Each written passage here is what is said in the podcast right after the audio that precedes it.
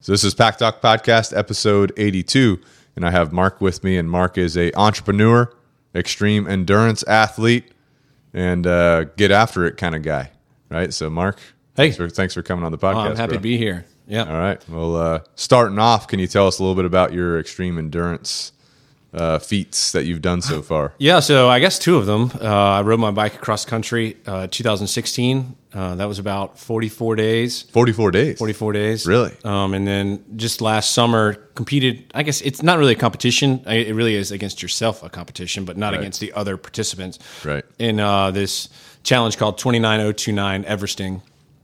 Uh, and that basically is uh, this company rents out a mountain for a weekend and you climb it as many times as required to hit 29,029 feet. Uh, this the mountain that I did was Snow Basin in Utah, and it was 13 laps there. So essentially, you start at 6 a.m. on Friday, you climb up, you catch the gondola down, and you just repeat it 12 more times. Yeah. I mean, And that's the height of Mount Everest. That is. Once you do the whole thing.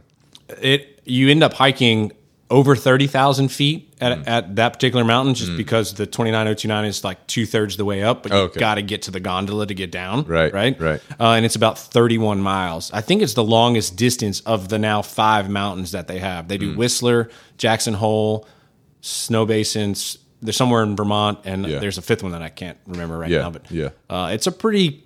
Uh, I mean, you're going to find out who you are on Yeah. that challenge for sure. I was about to say mental mental toughness comes into comes to mind with that type of thing. Yeah, I got a buddy who's actually he lives across the street. He's going to do it this year, and I Oh, nice. I pinged him. I'm like, like, what's your plan? And Yeah. he was, he's like, oh, I'm in the gym and I'm doing this, and I'm like, no, like, what's the mental plan? Right.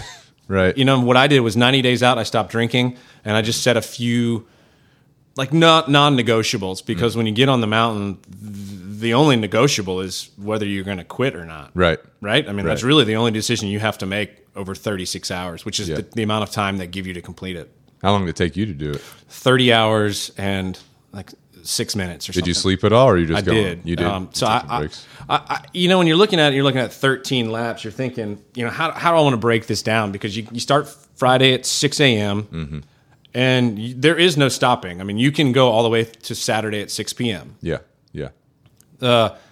I wanted to by midnight on the first day to get at least nine laps. If I could get a tenth, that would be great. And I Mm-hmm. finished my tenth at twelve oh five. So I was like, okay, cool. Yeah. I- I've got I've got some time here. So I went and took a shower. As I was coming out of the shower, like 'cause it, I finished at twelve. man, No, I'm sorry, it's twelve thirty-five. Mm-hmm. Uh, I came down. I finished at the gondola at one a.m. and Yeah. I passed the guy who finished first. Like he was already done. He was done. Seventy-three years old. Holy smokes, bro. I mean, Beast. when you watch this man go up this mountain, it was like he was uphill cross country skiing. It was that smooth. I mean, it, Holy cow. and the I passed one person. She was got her hands behind her back, listened to music, no poles like most people are using hiking poles, Oh yeah. just cruising up the mountain. And I'm like, hey, everybody wears a name tag. That way, everybody is you know each other. Uh-huh. So Yeah. I can be like, hey, Chad, how's it going? Yeah. You'd be like, hey, Mark, everything's great. Yeah. And we may talk for one second the entire weekend, but at least we knew each other's names Right. chances are you'll probably see that person again. Yeah. And then the conversation gets a little longer, you know? Yeah. And it's a really cool way to build things up. Yeah. Her name was Jazzy. And I was like, hey, what lap are you on? She was two ahead of me. What? And then I come up on this this guy passes me and I'm like, hey, have you seen this Jazzy lady? Yeah. He's like, yeah, that's my wife. And I'm like, Holy cow, bro. dude, I was like, how is she two laps ahead of me? And he goes, she's two laps ahead of me, and I brought her out here. She didn't even train for it. And I'm like, what are you, what are you talking about? She, he's like, she just went into a different mode. Yeah. And it was funny. The people that you would kind of look on the mountain and be like, oh, I can finish before them. I'll finish before them. Yeah. No. You know, it's just Yeah. it's just a different training too, right? I'm Yeah. Mm. coming from sea level, and my only training was box steps. You know, some people lived in Utah, and this is their home mountain, so Yeah. it's a Saturday walk for them. Yeah. You know, if they're doing it for 13 weeks in a row leading up to that, it's no big deal after Yeah. that. You know, Yeah. yeah. um, I did 10 the first night, got out of the shower, fell asleep. I think I was actually wearing a whoop at the time. Hmm. Uh, it said I fell asleep for maybe two hours and 25 minutes. I was Hmm. basically back up at 4.45 or 5 a.m., got breakfast, and I think my first lap started at 7 a.m., uh, Hmm. and then I finished at 12.30. So I had three more to do the next day. And I actually think at Snow Basin, that's probably the way to go. Yeah. Whistler is eight laps, so that would be a different – you probably want to get six knocks, knocked out and Yeah. then only two the last day Yeah. because it was about two hours, two hours and ten minutes per round trip. including the gondola, right? Because you got to include Mm. Okay. that in the lap because Yeah. you're on that for like 14 minutes or something. Yeah, yeah. And at thir- 14 times 13, you start adding up a lot Yeah. of time. Oh, yeah. You know, that'll eat up part of your 36 hours It's kind of good rest though, right? Just kind of hanging out. if you as- can. Uh, Yeah. I actually, I never put the, I was going to do a YouTube video for it. oh yeah. And the third lap, I took the GoPro off. I mean, Really? I was al- already lap three at 10.30 in the morning. I was like wiped Dang. first day. Yeah. You know, and I kind of blacked out laps four and five. Really. uh, I remember the coach being like, "Hey man, are you all right?" This is the top of the mountain, and I'm Mm. like, and I'm like trying to calculate what he's saying to me, and Yeah. he can tell like You're I'm struggling. not right. And Yeah. to be honest with you, that's probably the exact same time my roommate got pulled, Hmm. and it's probably a lot of time that most people got pulled because, I mean, you were we were talking about this off audio earlier about Yeah. how do you nutritionally feed your body to keep up with what you're burning Yeah. because you're not doing this on a regular basis Right. I put in 100,000 steps over those 30 hours, which, you know, we try to hit 10,000 on a really hard day, Hmm. Yeah. right? Yeah. And it was 100,000 in 30 hours. Which, when you think about that, it's like, how do you, how do you replenish what you're burning? Right. And that's what was happening to these guys. They were getting so depleted, they were Yeah. spinning out of control. Um, Yeah. And I what stopped. were you doing? Do you remember what you were uh, I- what I- you were trying to do? I knew that I was not eating. Hmm. It was not really a choice at that point. It was my body was not accepting anything. Hmm. I mean, to try to eat just a simple banana, you would end up spitting it out. Hmm. Your taste buds almost go to zero. Your appetite goes to zero. Right. I would try to use the gondolas to eat. I remember like I'd get off the gondolas and I'd still have the three or four packs of food that I gra- Mm. grabbed at the top. Oh yeah. One of the great things that 29029 does is you don't have to think about a thing if you're going to do this. Yeah. They have everything you need from the bed you're going to sleep in to the, every single bite of food you're going to eat, everything you're going to drink. Nice. They have a full on uh, rehabilitation room, which has got, you know, those like things you put over your legs to, you know, decompress them or, Mm. Yep. you know, compression sleeves, whatever it is. And Yep. they have massage therapists and they have physical trainers. Dang. I never stepped foot in there Yeah. because every single person I saw sitting in that room fell asleep. And I was like, that, that's the trap. Like, Hmm. Yeah. I know that I could use it, but I'll use it at the end, which I didn't either. I just, Yeah. left. when I finished at 1230, I was like, You're like, "I'm I going need home." a burger somewhere, man. Like I'm dying here. um, yeah. So I finished at, uh, 1230 and you know, there's, a, there's, it, I think the great thing about 29029 is it's just a, it kind of it makes you go to the deepest part of your body like mentally physically emotionally spiritually Mm-hmm. it's going to make you really dig to the bottom of the well and i don't know i don't feel like we really do that enough in our daily lives Yeah. You- and it's i think that's why it's such a powerful event i mean my cousin went out there with me and he's he's not an individual who wants to do any sort of endurance stuff and he's like he goes i didn't expect this to be so emotional and he's like watching just the, these people compete he's like Yeah. when you see somebody go literally digging in the bottom of their well, you can't help but be emotional watching it. Right. They've actually got a great, a really great podcast that I listened to this week on the dog walk. Just Oh, and really? it just tells people stories. Why are they there? Right? Oh, like yeah. Hmm. some people beat cancer. Some people lost a child. You know, some Yeah. people are 200 pounds overweight in this nine month long training. Mm-hmm. This is the pinnacle of their training, Yeah. and they may only do four laps. But nine months ago, they couldn't even get out of their car Right. you know Right. and Which it's is like crazy. to hear these stories it- but the real cool thing too about it is it, you know tying in this podcast is Mm-hmm. it's very uh, leadership and business owner driven Mm-hmm. you know people who've done very well in their careers like you could be right on the gondola with the ceo of rei right i mean Mm. Yeah. it's just people who are in the outdoor field Right. it's not cheap. I mean, so Right. you, you're going to have to pony up a little bit of money, but Right. networking there, I mean, every every person I talk to, I'm like, you do what? Yeah. Like your business does what? Yeah. Oh, only like 500 million a year. Yeah. Cool, That's man. Insane. right. I'm missing a bunch of zeros on on my sales. Um, but it's, it was like, I, I, I recommend it to anybody. There's actually a guy named Jesse Eitzler or Itzler. Mm-hmm. He's Sarah Blakely's husband. She started Spanx, which is the undergarments for women billion dollar company. Hmm. Yeah. He's also done Marquee Jets, which was Net Jets competition. Hmm. He wrote the "Go New York Go" song for New York Knicks. Like Holy he was cow. a DJ back in the day, and he, he's Yeah. like, he, but he's a massive entrepreneur. Actually, owns part of the Atlanta Hawks right now. Okay. he's one of the founders of Twenty Nine Oh Two Nine, nice.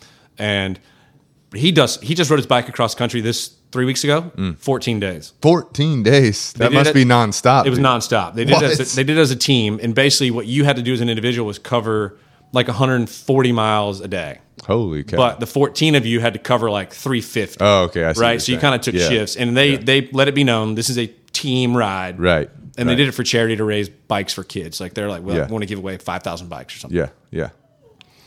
Still, that's freaking intense, bro. It's intense. Yeah. I mean, it's a, it's a, it's it's certainly a challenge worth doing if Yeah. if if you're like if you're if you're just kind of in your life thinking, man, I really just need to get my shit flipped. Yeah. that will do it. I mean, it will do it. What about your cross country uh, ride? What was that like? Where'd you start at? Where'd you end up at? We started in a town called Manchester by the Sea, which is just outside of Boston, Massachusetts. Uh, typically, you go west to east on these rides. due to Mm. Okay. The trade winds. Uh, my- the, the guy, I got a phone call. I was sitting on that couch over there. I got a phone Yeah. call mm, seven years ago, and my buddy, who we had always talked about when I lived in Boulder, Colorado, he's like, Yeah.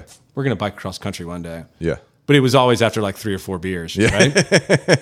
he ended up taking a job for Sam Adams, and Sam Adams gave him a six week uh, sabbatical. And he called me. He's like, "We got six weeks to knock this out. Can we do it?" He goes, "We'll finish Labor Day weekend. That'll give us two extra days, so we can go 44 days.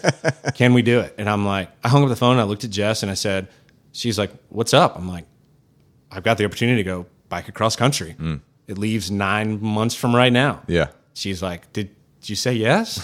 And I was like, "Well, I needed to like get permission first. I mean, leaving home for 44 days is, is a lot. You know, Yeah, There's- there's yeah. a lot of responsibility to leave on one person for that. Yeah. Mm. and she was like, "I don't understand why you're not going." So, yep, started there. July 20th, flew up there. The 21st, we left, and uh, the Sunday of Labor Day weekend, we finished in Astoria, Oregon, which is about. mm, 110 miles from Portland on the Yeah. coast. Uh, Yeah. I'd never been out there. I didn't realize Portland was so far inland. It's almost like Columbia to Charleston, right? I got you. It's Mm. yeah. uh, about 100, 110 miles. And yeah. we finished on the beach out there, and it was, What was that ride like?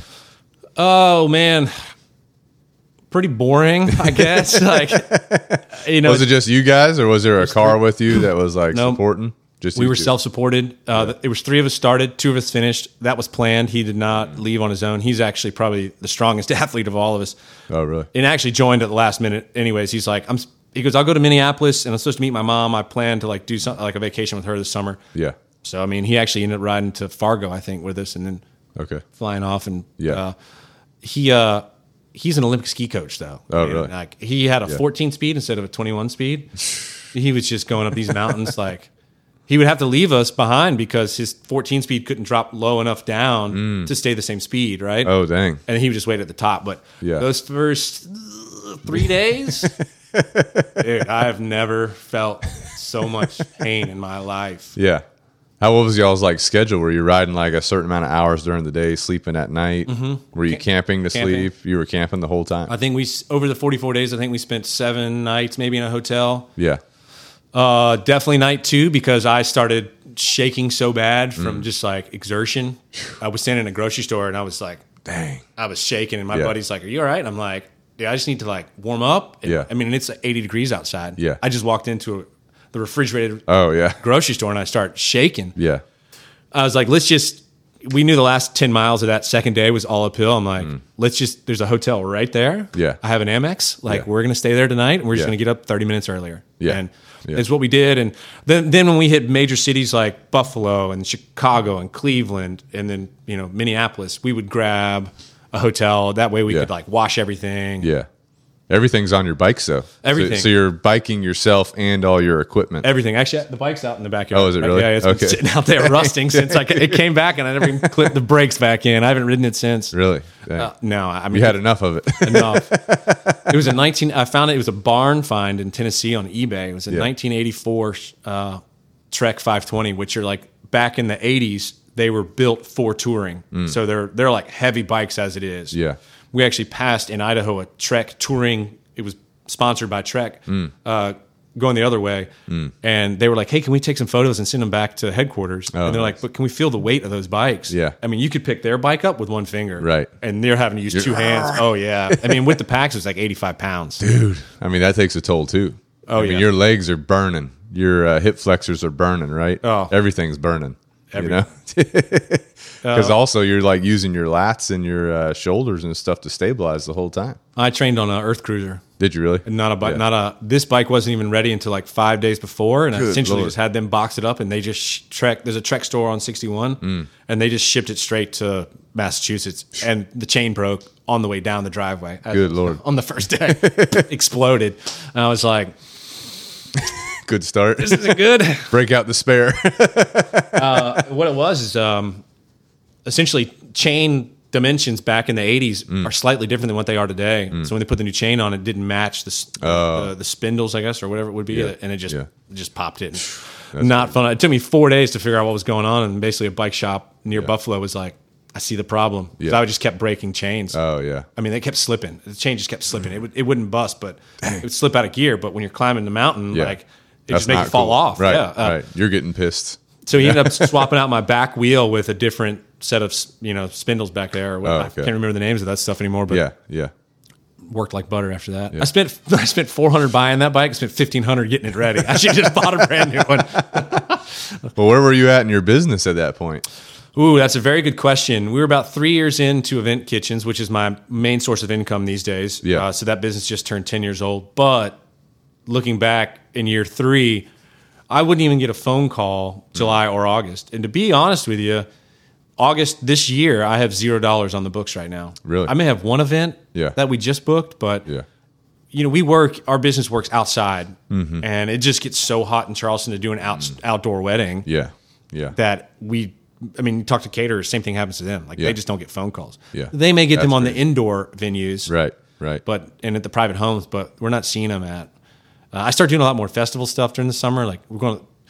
Actually, a lady just called just a minute ago, but going up to Country Music Fest in Myrtle Beach. okay. Um, they do it right there on the boardwalk at the beach. Yeah. Oh yeah.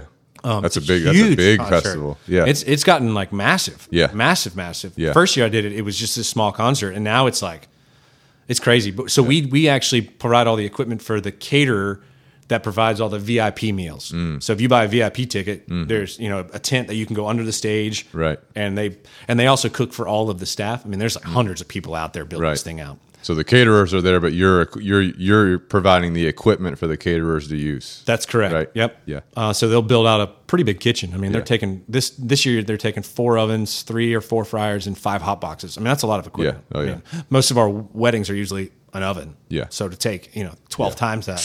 That's a lot, dude. well, how'd, the, how'd you even come up with your business plan, your business idea? You know, I'd say my brother did. You know, th- uh, years ago, Jess and I were in Colorado. We moved back because my brother started a bar downtown Charleston called Squeeze Bar, and we had just friends who were wedding planners who would come into the bar and they're like, "Hey, can we just get you guys to do this on site. Yeah. And then a company called Squeeze On Site was born. The bar was called Squeeze, and we had Squeeze On Site. We started working weddings. Yeah. And then generally at a wedding, especially in Charleston, because everything's outdoors at a historic venue, Mm-hmm. they tend to put all the staff or the back of the house in a tent behind the building, Mm-hmm. right? So you're with the caterers, you're with the wait staff, you're with the bartenders, you're with all the guys working the event. And Yeah. my brother just heard a lot of people complaining about the quality of equipment that they were using. And it was pretty obvious to the eye test that Yeah. this was pretty beat up stuff. Where was the equipment coming from at that time? Just a random company? Uh, it was a company here in town that's a retail business. They've Okay. since shut down the rental side, and they're a, they're a big player in the retail game here. Mm. So much so that they really didn't need, even need to be in the rental game. Mm. One of their employees started a rental company. Oh, really? They were seeing how much it was taking him away from them, Mm. and they're like, "Why don't we just buy you and you stay on and run it?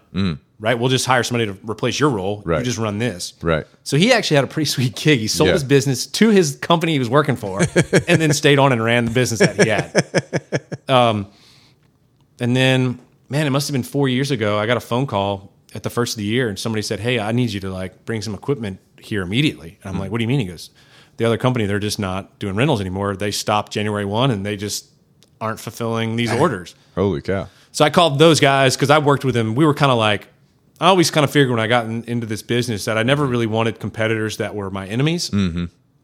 especially when there's only two of us. Right. like, because Right. there's going to be a weekend that I overbook and I'm going to need them to bail me out. Right. And vice versa. Right. So I always kept a very good relationship with them. So I called them and I said, hey guys, listen, like, I can bail you guys out on like most of these things, but Yeah. I'm going to need you to honor like these two weekends. Yeah. And they did. I actually, they like four months later, they went back into the rental game basically because I just couldn't Oh, you can handle keep it. up? Yeah. And, and because the bride and the grooms were like, man, I'm, we're, I'm like, I just don't have the inventory, man. Right, I'd be happy to right. do it. I, Yeah. And they actually they honored it, which I, I think they're a great business. I always have thought. I, actually, it's Berlin's Rental Supply. I mean, Okay. uh, of- on Rivers on Rivers Avenue. Yeah. Uh, most local restaurants in town go to those guys. I mean, Really? because they're great. I mean, Yeah. and Ed they're Berlin- still in business now. or they're- Absolutely. oh, they They've been are? in there Yeah. since like the early 80s and just killing it. I mean, Yeah. they're the go to guys. Yeah. But they work nine to five on Monday through Friday. And my business is basically starts at 5 p.m. Friday and goes Yeah. through Sunday morning. Yeah. Yeah. They were having to pull guys out of the retail division to like work weekends. Mm. And, you know, then you're paying overtime. And it's just, it just Headache. wasn't their business model. Mm. Right, right, I right. mean, and what I noticed right away when they were still in business, I recognized that wasn't their business model. So I'm like, my business model has to be Mm. that if we have equipment out, we are working, Mm-hmm. right? So it's like, sure, there's sometimes we have one oven on a Tuesday night. You're like, I can probably go play my soccer game and be Right, all right, right. You know, but I'm we are on call uh, if Yeah. we have equipment out. Whereas those guys, if you called them, they'd be like, we don't really have anybody to send you. Mm. And that's where I think when their service started falling, and we were providing that service, we Mm. Yeah. just kind of started moving customers over. And yeah. you know, I mean, I still call Berlin's and I still buy stuff from them, and they're they're Yeah. a great company. I'm not Yeah. disparaging them by any Right. means in these comments. I think they just realized "Pfft, our business is over here. Yeah. you know, and it it was like the water faucet turned on when that happened. Yeah. and so now I can't. I mean, I I, I spent actually all of August last year out of town. Hmm. And we to go back to how my business was on the bike trip Yeah. this August, like one event. I mean, I can hire somebody to run that oven. Yeah. You know, Yeah. Um, well, you started because uh, you saw a need, or you and your brother saw a need. Is that Sure. right? And he then- definitely saw it, and he had a plate full of restaurants and bars he's trying to open, and he was like, "Man, well, I think we should." And actually, we were partners in the beginning. Yeah. And then a couple years ago, we we ended up separating just because both of our lives just he he's got four restaurants. I mean, like he- he That's a doesn't- lot. He doesn't. it's, Yeah. it's too much. Insane. Yeah. And hospitality management companies and all this other stuff. And Yeah. he's dealing in like the twenty million dollars a year type of stuff. You Yeah. know, and I'm definitely not. I, I don't want that. I don't Yeah. want 150 employees. You know, and right. you'd have to deal with all that. That just Yeah. sounds like a nightmare. He saw the need. He said, "If you're not trying to bartend anymore, because I was still bartending until two in the morning," and Hmm. he's like, uh, "You should take a look at it." So Hmm. I, I bought one oven, one range, and a fryer, and just started.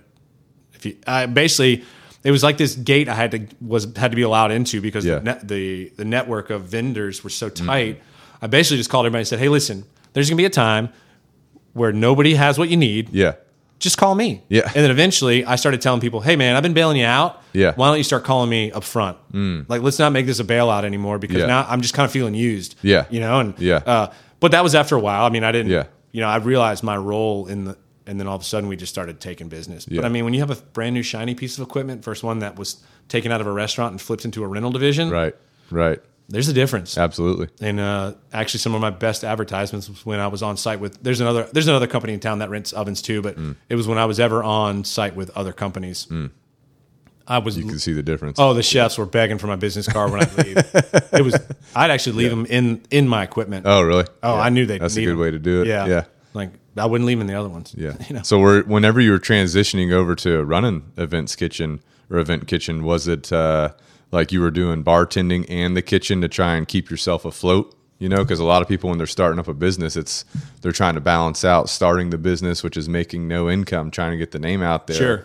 and keeping all their bills paid and living and that Oh, kind of stuff. You know, for years. I actually had a, another company as well that I sold uh, maybe f- three years ago. Yeah. it was a candle company that I was also that I started after Event Kitchens. Really? So I, I had I was bartending Event Kitchens. I should say this. Uh, about two weeks after I started Event Kitchens, and I mean like putting the credit cards down to buy the equipment, Yeah. the bar we had downtown burned down. what? Right. Oh my So gosh, it was- dude. It was a nightmare. I was there that night. It was it was a pretty pretty powerful moment I think Mm. in everybody's lives because I mean when you when everything is taken away from you in that moment, Right. it's pretty scary. And I had maxed out my savings account to start this and a credit card, and Yeah. now I've got no job. But a, some luckily in the food and bev world, friends were like, "Hey, come bartend over here." So Mm. I think for three, at least the first three years, I was bartending a pretty full schedule, maybe four nights a week. Yeah. and then I would run equipment on the weekends. So I would Yeah. run like the Monday, Tuesday, Wednesday shift, which is a great shift in the restaurant world because you're not nearly as busy. You know, it's not. And Mm. Yeah. usually you're out by 9, 10, Right. making candles in between, running equipment on the weekend. So how'd you get- end up in the candle business too? I was doing a half marathon in Austin, Texas. And I walked into this this store called Stag, Mm-hmm. and there's a company called Malin and Gates, G O E T Z, Mm-hmm. a German company, and they make soaps and all Mm. this stuff. They're actually Delta picked them up for a while. They were the soaps in Delta. Oh, really? Delta planes. Holy cow. I picked up a candle and it was eighty five dollars. Good lord. And it was like six ounces. Yeah. And I'm thinking, I'm like, I'm smart enough to realize that I'm looking at like seven dollars worth of stuff, right? I'm like eighty five bucks Yeah. on the plane ride home, I came up with a company name called Meeting and Market. And that, the, you know, for those who are not from Charleston, that's basically Meeting Street and Market Streets are our uh, historic market in downtown Charleston. Came up with that name. Uh, came home, did some labels, and I just started practicing how to make candles. I looked on YouTube, like there's a company called CandleScience.com that'll show you how to make a candle. Dude. I basically bought their starter kit. Yeah. Um, made them in the kitchen probably for the first six to eight months, and I just gave them away. I just Really? was like, and then one day I called up a farmer's market and I was like, "Here's what I got. yeah. Can I come sell on Saturday?" And I Yeah. sold out the first weekend. And I was like, "Okay, like Good it was a profit. quick four hundred dollars in my pocket." Yeah. And I was like, "All right, man. Like maybe this eh, there's something here." Yeah. you know, and Event Kitchens just wasn't. I think we did thirteen thousand dollars our first year in Event Kitchens. It just wasn't bringing the sales. We just Mm. Right. didn't didn't have enough equipment to create the volume Right. of sales Right. Mm. and we just weren't really known. And to be honest with you, I didn't. I've, I've still have not spent a dollar in advertising on that company. It was all just word of mouth and me Yeah. Mm-hmm. work, me being in the field, working and shaking hands and kissing babies. Right. Yeah. Yeah. I think the third year we maybe did forty grand. I mean, so I needed the money and those. Mm. Yeah. Sa- Here's the cr- crazy thing about those Saturdays. I would get up at like six thirty in the morning. Yeah. Mm-hmm. Drop equipment to where it ever needed to be dropped. The 1st couple of events. Go back, work the farmers market till one o'clock. Jess sometimes will have to come bail me out at eleven. Leave with the box truck, go drop more events. Come back by one o'clock to pack up the the farmers market. Holy go cow. back and drop the last of uh, equipment for those Saturday events. Yeah. It was a Sunday. You're nightmare. picking it all up. Yeah, or all sa- the- or late Saturday or night, late Saturday. depending on the venue. I try to at, in the beginning. All the planners are like, "You have to be here at eleven Time thirty on tonight," target. Yeah. and I'm Oh, like, okay. "Well, I have seven events tonight. I can't be everywhere at eleven thirty. Right. So then I started having a little control over next day pickups and Mm. you know controlling that narrative, which I learned in this business. Like, too many people told me how to run my business, mm-hmm. and when I started putting my foot down and saying. No, our business is going to do it this way, and you need to adapt to us, not in an asshole way, Mm-hmm. Right. But in if you want us to give you the most efficient and effective service, this is the way it has to happen, Right. And then once we prove that, it, it hasn't been a question. But Yeah. for years I'd be out till three in the morning picking up equipment. Finally, one person at a venue was like, "Why are you here at two in the morning?" I'm Yeah. like, "You guys made me pick it up. Yeah. Yeah. I couldn't get over here. I was in Mount Pleasant all night." Yeah. And she was like, "We're not doing this again." And I'm like, "Thank you. Yeah. Just give me that gate code." yeah. Which I, I have gate codes to every single plantation Oh, nice. in this city. Yes, So you they're, got- you they're got the locked hookup. away for all you folks out there. I've been on. I've seen some really cool sights, man. Seen some sunrises over the pastures at Boone Hall Plantation at six in the morning. Like, Mm. Yeah. there's a fog that sits over the horses. I mean, and it like That's super cool. it's incredible, yeah. man. So what happened with the candles? You were doing how long were you doing that for? Did it for about four years. Um, did a lot of farmers market stuff. What I really started getting into towards the end uh, was I started doing a lot of like wedding favors. So Oh. I would advertise on Etsy like buy hundred candles, and essentially w- the way I would sell it was let your guests remember your wedding day every time they light it. Oh, nice. Right. So then they'd be like, Nice. oh, yeah, my guests will love it. Right. and I would sell them eight bucks a pop. You'd sell $1,000 worth of candles or something, you know. They were only, you know, they were five ounces, you know, Right, but it would say, it would have the, I made these custom logos that looked really, really, really nice. It would Mm. just be like, thank you for celebrating our day, you know, and have the date on it, you Yeah. know, and their name or something like that. And Yeah. Dang, that's super cool. that was pretty cool, man. Yeah. When I started getting into that, but that coincided with the other company, Mm. my competition in Event Kitchens, them leaving. And about three min, three months after them leaving and not being my competitor, I just couldn't make candles anymore. Mm-hmm. Right. You didn't have time. and I was working the Charleston markets, and I had a, a girl and her husband working the Columbia market called Soda City Farmers Market. Which, if you've never been to that, it's pretty bad. Hmm. I've, I've been looking at it. I want to go up there and visit. it's amazing. Yeah. it's amazing. Yeah. it's probably Is one it of the bigger than the Charleston one? You think? Oh yeah, it, so It's they built bigger. it on Main Street off the state capitol, and Right. it'll run like four or five city blocks. Holy cow. Oh, it's it's it's it, it was the far be- it was by far the best farmers market that I participated in. yeah. Mainly because I think Charleston's saturated. There- Mount Pleasant's got one, Folly's got one, Hmm. Right. James Island, John's Island. You know, like, everybody's got one. Yeah. Well, the best ones around here that I'm familiar with are Somerville. Yep. Farmers Market. That one's huge. because but there's no real competition around it, right? Right. And then you got Mount Pleasant Farmers Market, which is on Tuesday evenings, pretty good. Mm-hmm. And the Charleston one on Saturdays is good. Those are like the main three for me. I've been to all of them, I've tried them all out. Those are just the main three. Yeah. You know, John's on his way out there. It's kind of Yeah. more for like Kiwa and those folks out there. yeah. The downtown was very tough to get into as a vendor. Extremely tough. Really? Oh yeah. You got to know the right people. You just you just have to have a product that isn't like you know, candles can be pretty popular. Mm. Right. I, and I, I kind of came of age in the candle game after Rewind, which is the company here in town that Yep. used the recycled bottles. Yep. They were doing like 30 million a year when I got in the game. Good Lord. It's crazy what they do. It's crazy, right? I remember I went to them and I was like, hey, can you guys do a run for me? And they're like, well, you have to do a minimum of 5,000. And I was like, Holy cow. I've never made 5,000 yet. I'm like, what am I going to, where am I going to put them? yeah. for the people up in Columbia, you would just run candles up. I'll Um, Oh, drive there. them up like Yeah. maybe once every three weeks. Yeah. And on one of those trips, she goes, hey, uh, what's, what's going on here? Hmm. She's like, I can see the inventory drop in. Like, I'm like, I can't keep up. Hmm. And I looked at her and I go, do you want to buy it? She's like, absolutely. And I was like, okay. Yeah. let me go home and like I, I was like to be honest with you i just want to liquidate it like and to be honest with you i didn't that was a lesson that i learned anybody out there running a hus- side hustle Yeah. keep your books right Yeah. because you cannot sell that thing without good books Yeah. you know and Yeah. What was Lot- that process like? uh you know i basically just value i, I basically tried to value my business and i couldn't really get a number that even made sense for them to purchase because i couldn't prove it you know i know it was more valuable than it what it is. i mean so I basically went in and said, "What do I have in inventory here? You know, what would I price that at plus a little cushion?" And I, I just got rid of it. But I mean, Yeah. I got to be honest with you, man. She came down for a day and we trained. I drove everything up in my box truck the next day, and I haven't thought about it since. Yeah. It was the only thing is thinking about keeping your books straight. You know, I took in so much cash that I just took in a lot of cash, Right. man. Right. You know, and Right. It's a lot. Uh, it was- Keeping up with it. Accounting. Yeah. You know, accounting. oh, exactly. You know, exactly. Uh, so you sold that to her. She's right? been running it. She was She's running it? she was a, a li- a librarian in Lexington County. Oh, really? She would do a lot of like the summer programs, and Yeah. she called me after the first Saturday that she owned it. Yeah. She was like, "This business just made more money in four hours than I do all month," Holy cow, bro. and I was like, "Oh, okay, Yeah. good for you." like a month later, she quit the library, never gone back. Damn. And That's she, awesome. She actually she didn't do it the way that I would do it. Yeah. Mm. But I actually think she's done it the way it needed to be done. She got rid of the website, which I didn't really use. Never sold anything off of it. Yeah. She does everything through social media.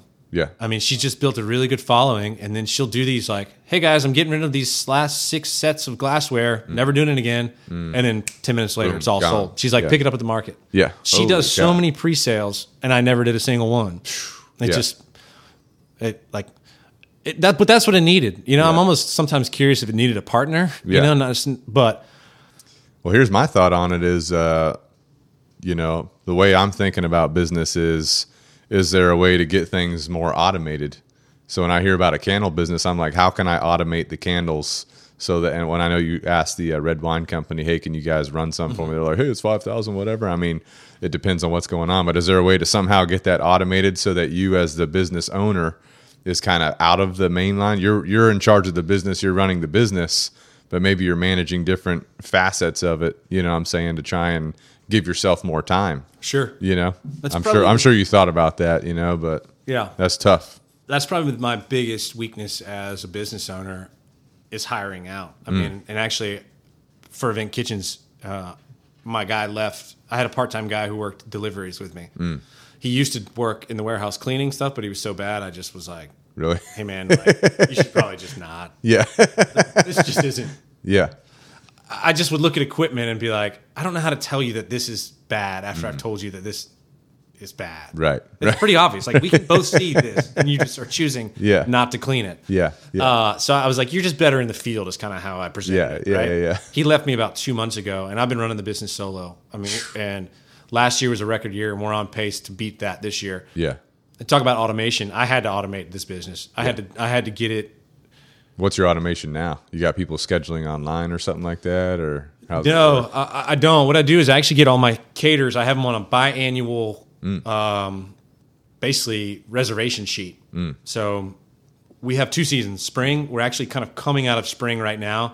The music festival this weekend is kind of the. I always said July fourth was kind of the end of the season, but looking at it this year, we're kind of slowing down into that right now. And we pick back up Labor Day through like holiday parties, right? Yeah. S- we- s- uh, Holidays really aren't our biggest deal. Like we won't really do much on New Year's Eve. People don't get married on like Labor Day Right. or Memorial Day. Right. Some do, but family kind of stays home and barbecues those days. You know, they're not really, or they're vacationing that day. Mm-hmm. Right. They're not going to formal events. Yeah. Yeah. So we usually, luckily, we kind of have those off. When I was in the in the restaurant industry, you're working those days. Yeah. You're working Christmas Eve. Oh, or yeah, Christmas definitely. Day, or New Year's Eve, or New Year's Definitely, Day. yeah. Especially if you're working for a hotel or, or you know something that's open 365. Yeah. So we have two seasons Mm-hmm. coming out of ours right now, and then at the beginning of the spring and the beginning of the fall, I just start letting them know, like, "Hey guys, I need to get those orders in," mm-hmm. and then they'll fill my books for the next five months. Mm. And some of them will give me the full year if they know that they've got stuff booked or deposits. Oh, nice. Yeah. I don't really like that because things change. I mean, caterers probably don't realize this, but I've actually had caterers book an event at one location, get canceled. The same day, another caterer call and book that same exact equipment because What? the bride has fired this one and hired this one. Oh shoot. But it'll happen over like six months, right? Yeah, yeah. Mm. You know, because they do a tasting with, and then this caterer's like, "Oh, we got the deal," and then it falls through, and then, Mm. so I'm like, "Don't give me tentative. Let's just get the real stuff on the Solidified. books." Yeah.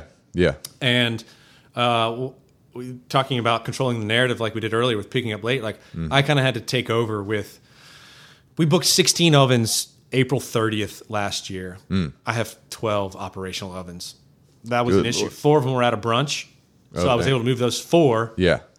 to the evening and that made the 16 Yeah. right so because i had 12, 12 total already booked four and four you know Right. Right. i don't know if that math made sense y'all but it was 16 ovens and i only own 12 Well, you And I- Oh. basically had to hustle to move it from one event, clean it to the next event. all four of them were at Middleton Plantation, which is Yeah. near Somerville, and Yeah. the four events were two downtown, one James Island, one John's Island. Good Lord. And I had about two and a half hours to make it happen.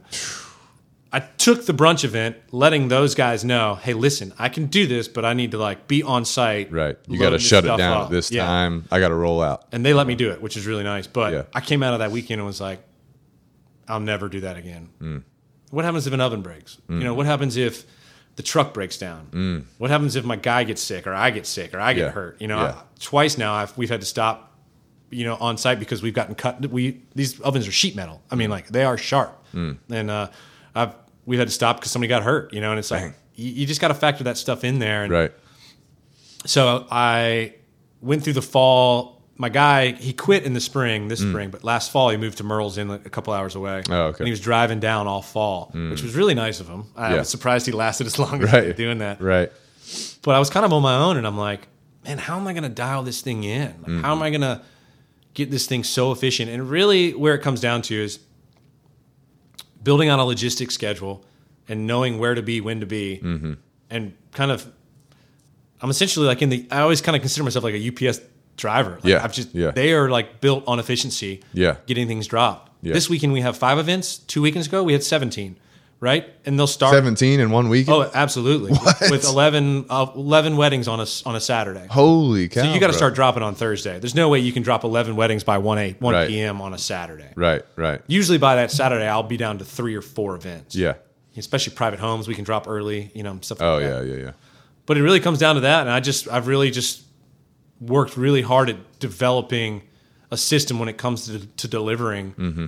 and really communication with my planners and the caterers Yeah. and a, getting permission to drop these things ahead of time so that we Mm-hmm. can i don't know just be efficient and be effective and Yeah. Uh, that's probably our biggest automation was going to uh, just some sort of system with deliveries and logistics and it's tough to Yeah. kind of put that into words because Yeah.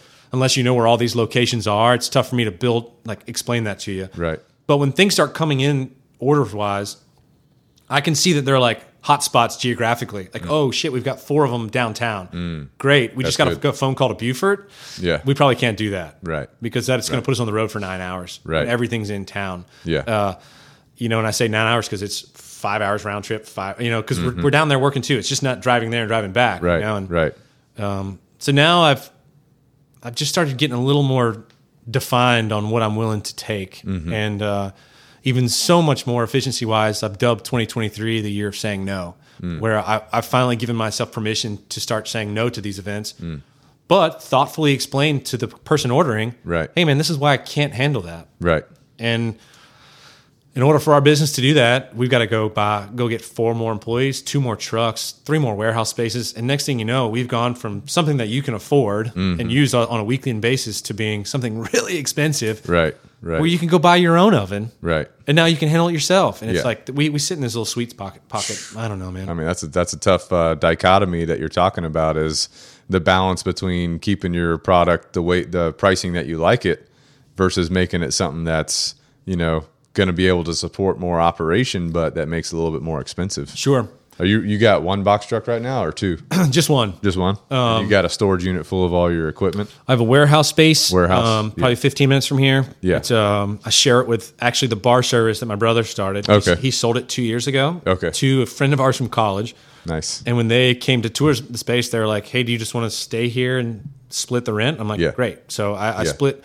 You know, in the real estate world, they say house hack. I warehouse hack. You know, Yeah. I, I rent a fourth of a warehouse space. Yeah. uh, it's about 600 bucks a month for me. Yeah. but I have two storage That's, units a, that's as well. a nice. That's a nice. That's uh, another deal. 600. Yeah. Uh, it, it's a great deal. Yeah. It's a great deal. Um, I'm up there four hours a week during the week. That's it. Mm. Yeah. Uh, I'm not in their hair. Um, I actually, they, they schedule meetings Tuesday mornings. Mm. So I'm like, that's when I'll be up there cleaning all my equipment because it just gets, you don't want to smell grease traps and fryers. and, Mm-hmm. right. and it just, Absolutely. I don't want to put that on them, you know? I mean, I can air the place out pretty good, but Yeah. you can smell it when we're, when we're, Yeah. I just don't want to be disrespectful to my Yeah. housemates, I guess, you know? Yeah. And then actually, right here, we're at my house right now, and at the end of the street, there's a storage unit. I have two units there where all clean equipment gets moved to. So all Oh. dirty equipment will kind of get staged there during the weekend, but it gets moved to the warehouse, cleaned, and then re- and then moved back over to the storage units, Ready to go out to an event. ready to go out. And that was actually part of the automation. I got a phone call probably last spring when I was getting my ass kicked, and I'm sitting here. The event is on Folly Beach, which is 20 minutes that way. The piece of equipment I need is 20 minutes the other way in Johns Island. Yeah. And as I'm driving by the storage units, I was like, God, it'd be so nice if I just had a fryer right there. Yeah. I, yeah. I dropped the fryer off, came right back to the storage unit, and, and, and rented a unit. I'm serious. That's the way to do it, though. That was the way to do it. I mean, it was it was just, but man, it unlocked everything for me though because I I know it's Saturday at four o'clock. My nerves are shot. I'm expecting over the next two hours on a, on an eleven event Saturday. There's going to be a phone call. Yeah. it's either going to be user operator error or there's going to be a malfunction. It just it is something's going to happen. Yeah. Yeah. So the joke here is when my phone rings on a Saturday at four o'clock, I just start walking to the box truck. I just start driving. You tell me where you are, and I'll come meet you there. Right? Yeah. But if you start to hem and haw and you start to try to like figure it out over the phone, you're losing minutes, man. And these Mm-hmm. Right. guys need dinner at six o'clock. Right. Right. And it's that window of stress is why everything changed in this business. Like when last April, I just couldn't handle it, man. I was Mm. Yeah. a nervous wreck. And so, uh, Have you ever thought about like uh, I don't know if there's like common operator errors, but I don't know if you have like a placard that comes with the equipment that you can like say, hey, quick reference guide on how to use this thing, you know? Absolutely. So tried all that? that? equipment actually comes with instructions. Okay. And and like, um, but No one's reading it. no, It's like, "Shh, they're panicked. call Mark, call Mark. The, the FaceTime, man. Like, Oh, yeah. oh, it's unbelievable. FaceTime. Yeah. I'm like, hey, just sh- show. I don't want to see you. Show me the equipment, and I'll Right. basically use your fingers to like do the things I would do. right, right. And usually we can solve it. There's some issues where regulators go bad on site, Mm. and that you, you're you're not gonna be able to break that down without me or or Right. a mechanic being on site to figure right, that out. Um, right. so that brings up a good point too, is knowing your equipment. It sounds like you can take these pieces of equipment apart, put them back together, repair them yourself. Was that just kind of you're learning that on the fly, or did you go through training for that yourself? Uh, I did not. It is learning on the fly. I mean, Yeah. the moment I bought a brand new range, first like month it didn't work, and I called called South Bend the range company, which I still use those guys today. Shout out, they're in Fuquay, Verina, North Carolina. I think Holy that's how you cow. say it. It's just near Raleigh. Yeah. they're American-made oven company. Nice. Uh, they make a ton of shit. I mean, yeah. uh, they pump them out. But something like a piece of lint got in the filter of the gas valve. So the guy had to come out, he had to break it down and take it apart. And I'm watching him and he goes, mm, this looks like warranty. This is no cost to you. I was like, sweet. I was like, just curious, what would that have cost me? And he was like, about 500 bucks. And I was like, Good lord. I don't have that, man. Yeah. So I said, "Can you explain to me what you just did?" And he explained to me, showed me everything, and every time I had, I would have to call somebody out. That's what I would do, You just be right there with them. right there with them. Yeah. And one guy, one guy eventually was like, I just started working with him. He was Yeah. like, Hey, break this stuff down. I started breaking it down, or I'd have it broken down by the time they got there, and I'm like, Oh, I've nice. tracked it to right here, and they're like. Yeah. Huh? Yeah. You know what you're doing, and so Yeah. they, they would just tell me, order this part, do this, this, and this. Call me if you have any issues Hmm. Nice. it's it's really there with the ovens. It's pretty simple. Hmm. I mean, they're these things are so foolproof. I mean, the, the ovens have like computers in them. What? Oh, it's really. If you open up the side of them, and there are more wires in No there. way, Oh, it's dude. crazy. For basically a thermostat and Okay. to kick on. like, yeah. right. Yeah.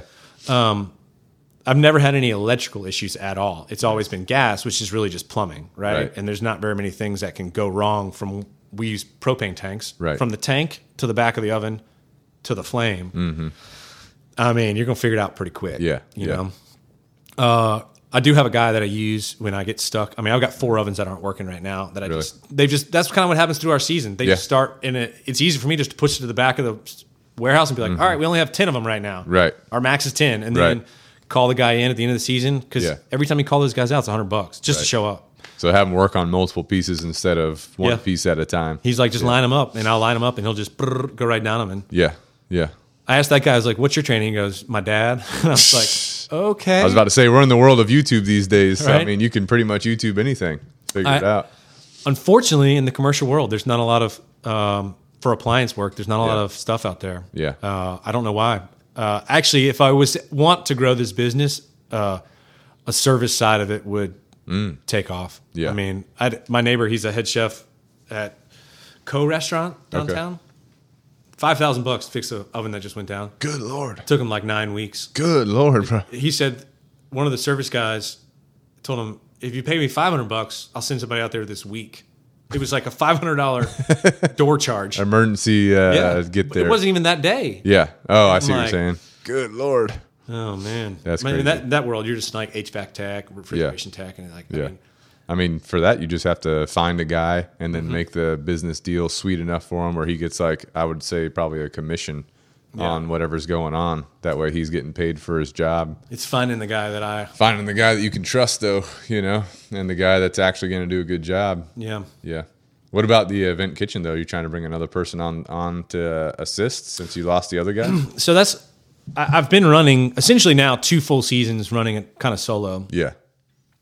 and and I don't know if automation's been the word. It's more so efficiency, where Mm-hmm. I, I don't like to double back or do things twice, or Mm-hmm. you know have to go back to do things or any, any of that nature. And that's part of like the the logistic schedules and the delivery schedules. And one of the other things we did was we have a new that I started this year on my own is the test fire rule. We test fire every single thing, every single thing on site, even Oh, though it's really? been test fired at the warehouse As soon as you get there, you boom, do it again. hook it all up to propane, Yeah. make sure it test fires because where I was having issues on Saturday and what was causing me so much stress was getting the phone call that it wasn't working. Oh, so that if I knew that I test fired it on site, You knew it was working. I knew it was working and it was probably operator error. Right. If not, something has gone seriously wrong in the last six hours since Mm. I dropped this thing off. Do you keep like spares in your truck if you can? Always have an oven on the truck, but again, I've got eight ovens, eight hot boxes, Oh, right there. hot Yeah. fryer right up the street. You Yeah, know, so if something does happen, Yeah. you know, there's there's no issue. And Yeah. I get smart about it. I put the newer ovens farther away. You know, like Yeah. I got two events tonight. The newer ovens the furthest away, and it's also on a dead end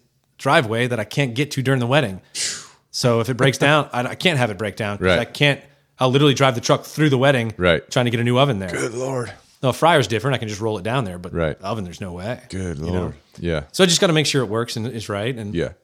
Are all these things on wheels? So you're basically wheeling them off the truck, wheeling them to their spot. Yep. Uh, all the ovens I had, um, I think one and a half inch steel frame frames built for them. Mm-hmm. The the oven legs that are manufactured, they're actually kind of they're- Mm. they don't take the shape of the oven. They kind of go they're angled and weird. I see what you can't you're really saying. roll them. Yeah.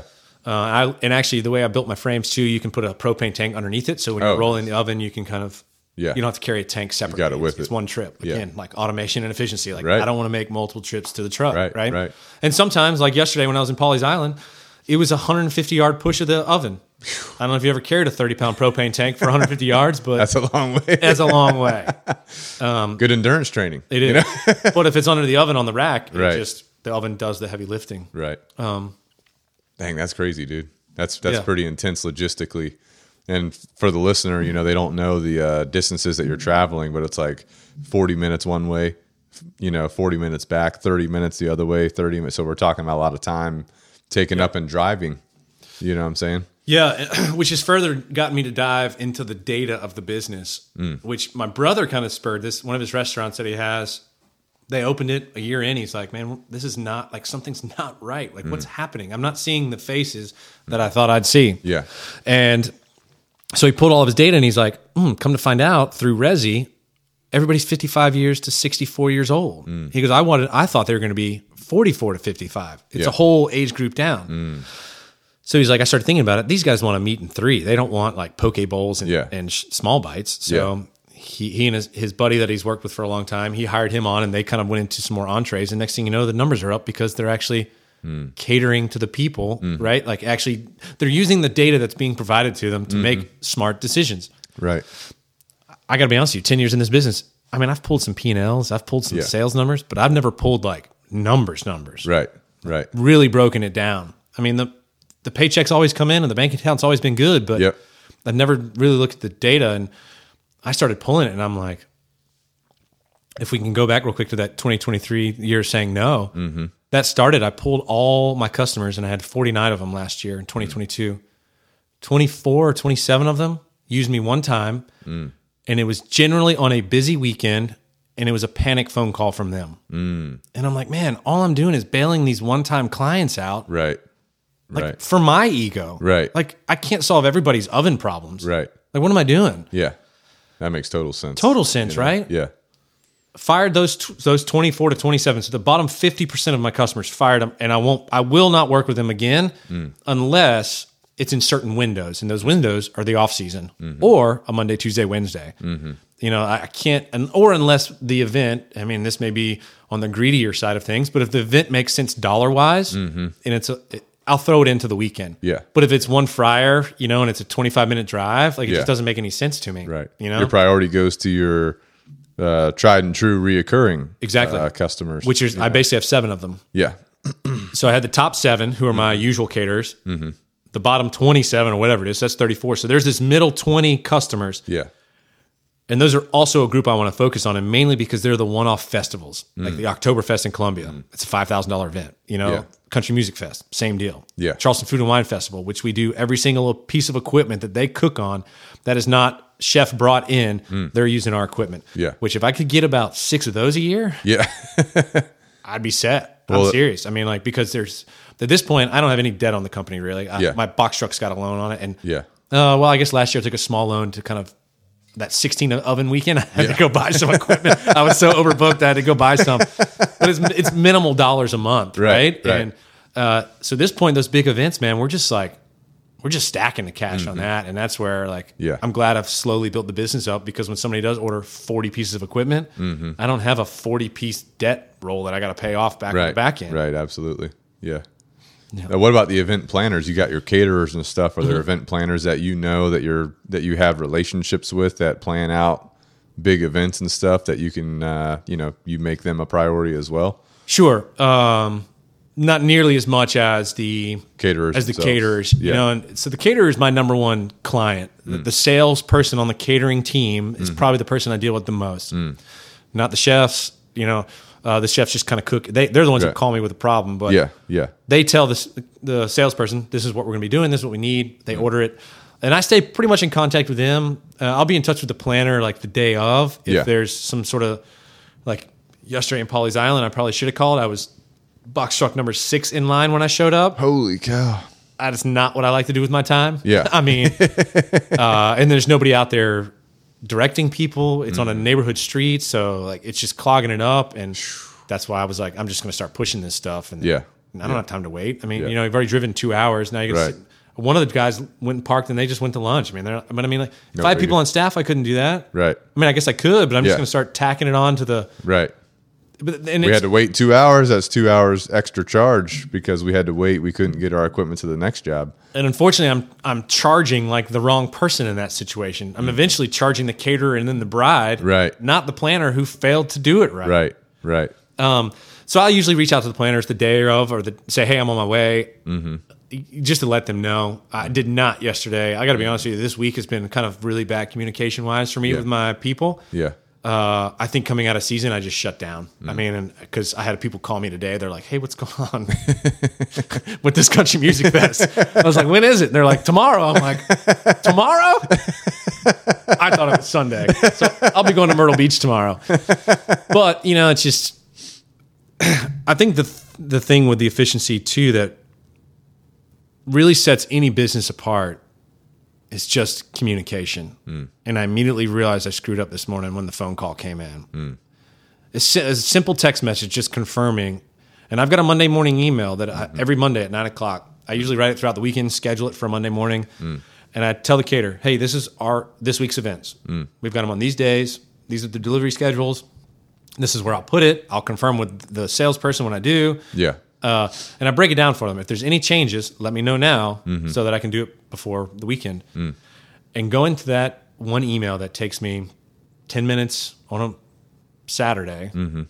it sets my whole week up. Yeah. It changed everything. Yeah. Do you know that book, The One Thing by Jay Papazon? Uh-uh.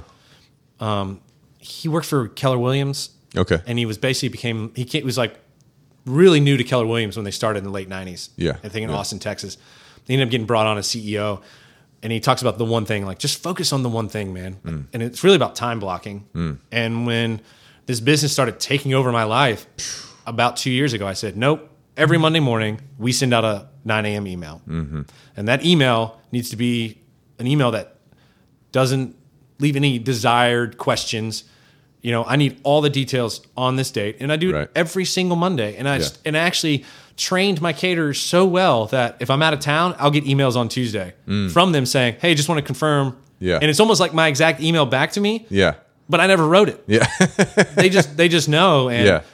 getting the details and that stuff. And that's who I work with is the caterers. And like I said, man, I don't do any advertising. I don't. Yeah. What I do is I just make sure that those seven people or seven businesses, Mm-hmm. they just know that if anything happens, I have their back. Mm-hmm. And it goes to show you that you can have five to seven pe- clients, and they can literally pay for your lifestyle. Yeah. Yeah. Those guys, all the other stuff is icing on the cake. Right. But those seven caterers, if I only worked with them, it would be yeah. great. Yeah. You take care of them, they'll take care of you. Absolutely. You'd be reliable for them. One of them just had a major fire Oh shoot. on a Saturday at, At a- 11 o'clock. At an event? no, at their warehouse space, Oh my gosh. which what these caterers do, this was three weeks ago maybe, they have a main location Mm. because all of our stuff is offsite here in Charleston. There's no kitchens on site. So the caterers are cooking everything there, at Mm. least a lot of the main stuff, and then they're ordering my equipment and then f- doing all the big stuff on Mm-hmm. There. site. Yeah. Right? Yeah. So they have like a kitchen as well. A main one. And there's probably four ovens, four ranges, steamers, fryers. There's everything. in it. Yeah, It's yeah. massive. It's five times the size of my townhouse. Good lord. Oh, yeah. It's massive. Yeah. kitchen. fire there and they call me at 11:30 and they're like we need like full kitchen two full kitchens built in our backyard What? in 30 minutes Um, What?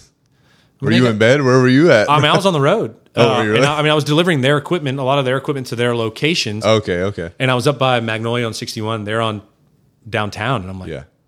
I said guys I'm like hours and I'm in my head I'm like running the number like where am I at where do I got to go I'm like Yeah. and I was picking up some stuff from the night before and I'm like oh shit I've got everything they need on the truck Mm. so I call them back I'm like I'll be there in 30 minutes man and they're like awesome. I mean, I'm I'm there, and the fire trucks are still there putting this thing out. And they're, I mean, as soon as I'm plugging in, they're cooking. I mean, that's how far behind they are. Good lord. But wh- the amount of phone calls I got from that company was they're like, "Thank you so much, man." Like You say they were, they- they're, oh, it saved the day, Yeah. and it's like. Uh, there was years I tried to be that hero, and Yeah. I mean, this is a shitty sales technique, but I did it all the time, right? so people would call me in a panic, Yeah. and they'd be like, I would not do this in a real emergency situation like a fire, obviously. Yeah, yeah. But they'd call and be like, oh my God, we need this. We forgot to do this. And I'd be like, let me check my books. Let me see what I got. Mm. Yeah. In my head, the whole time, I'm like, I know I got it. Yeah. I'm like, give me 20 minutes. I need to look at my calendar and I'll call you right back. Mm-hmm. And for those 20 minutes, they're like, oh my God, I forgot to ov- order this oven. My boss is going to kill me. Yeah. 20 minutes later, I'm like, I got you covered. Yeah. I'll drop it on 6 a.m. And they're like, oh my God, you're a lifesaver. Yeah. Mm. And then I followed up with, don't call me next time as a panic. Like, book, just book me. Yeah. Because you're telling me that the other company bailed on you. Right. Just book me up front. Right. And like, that's how I would start winning those. Yeah. And it's not a pushy sales call. It's just like, Yeah. hey, it's just kind of a gentleman handshake, man. I bailed you Yeah. out. Yeah. Just start Absolutely. using me, right? Um, Yeah.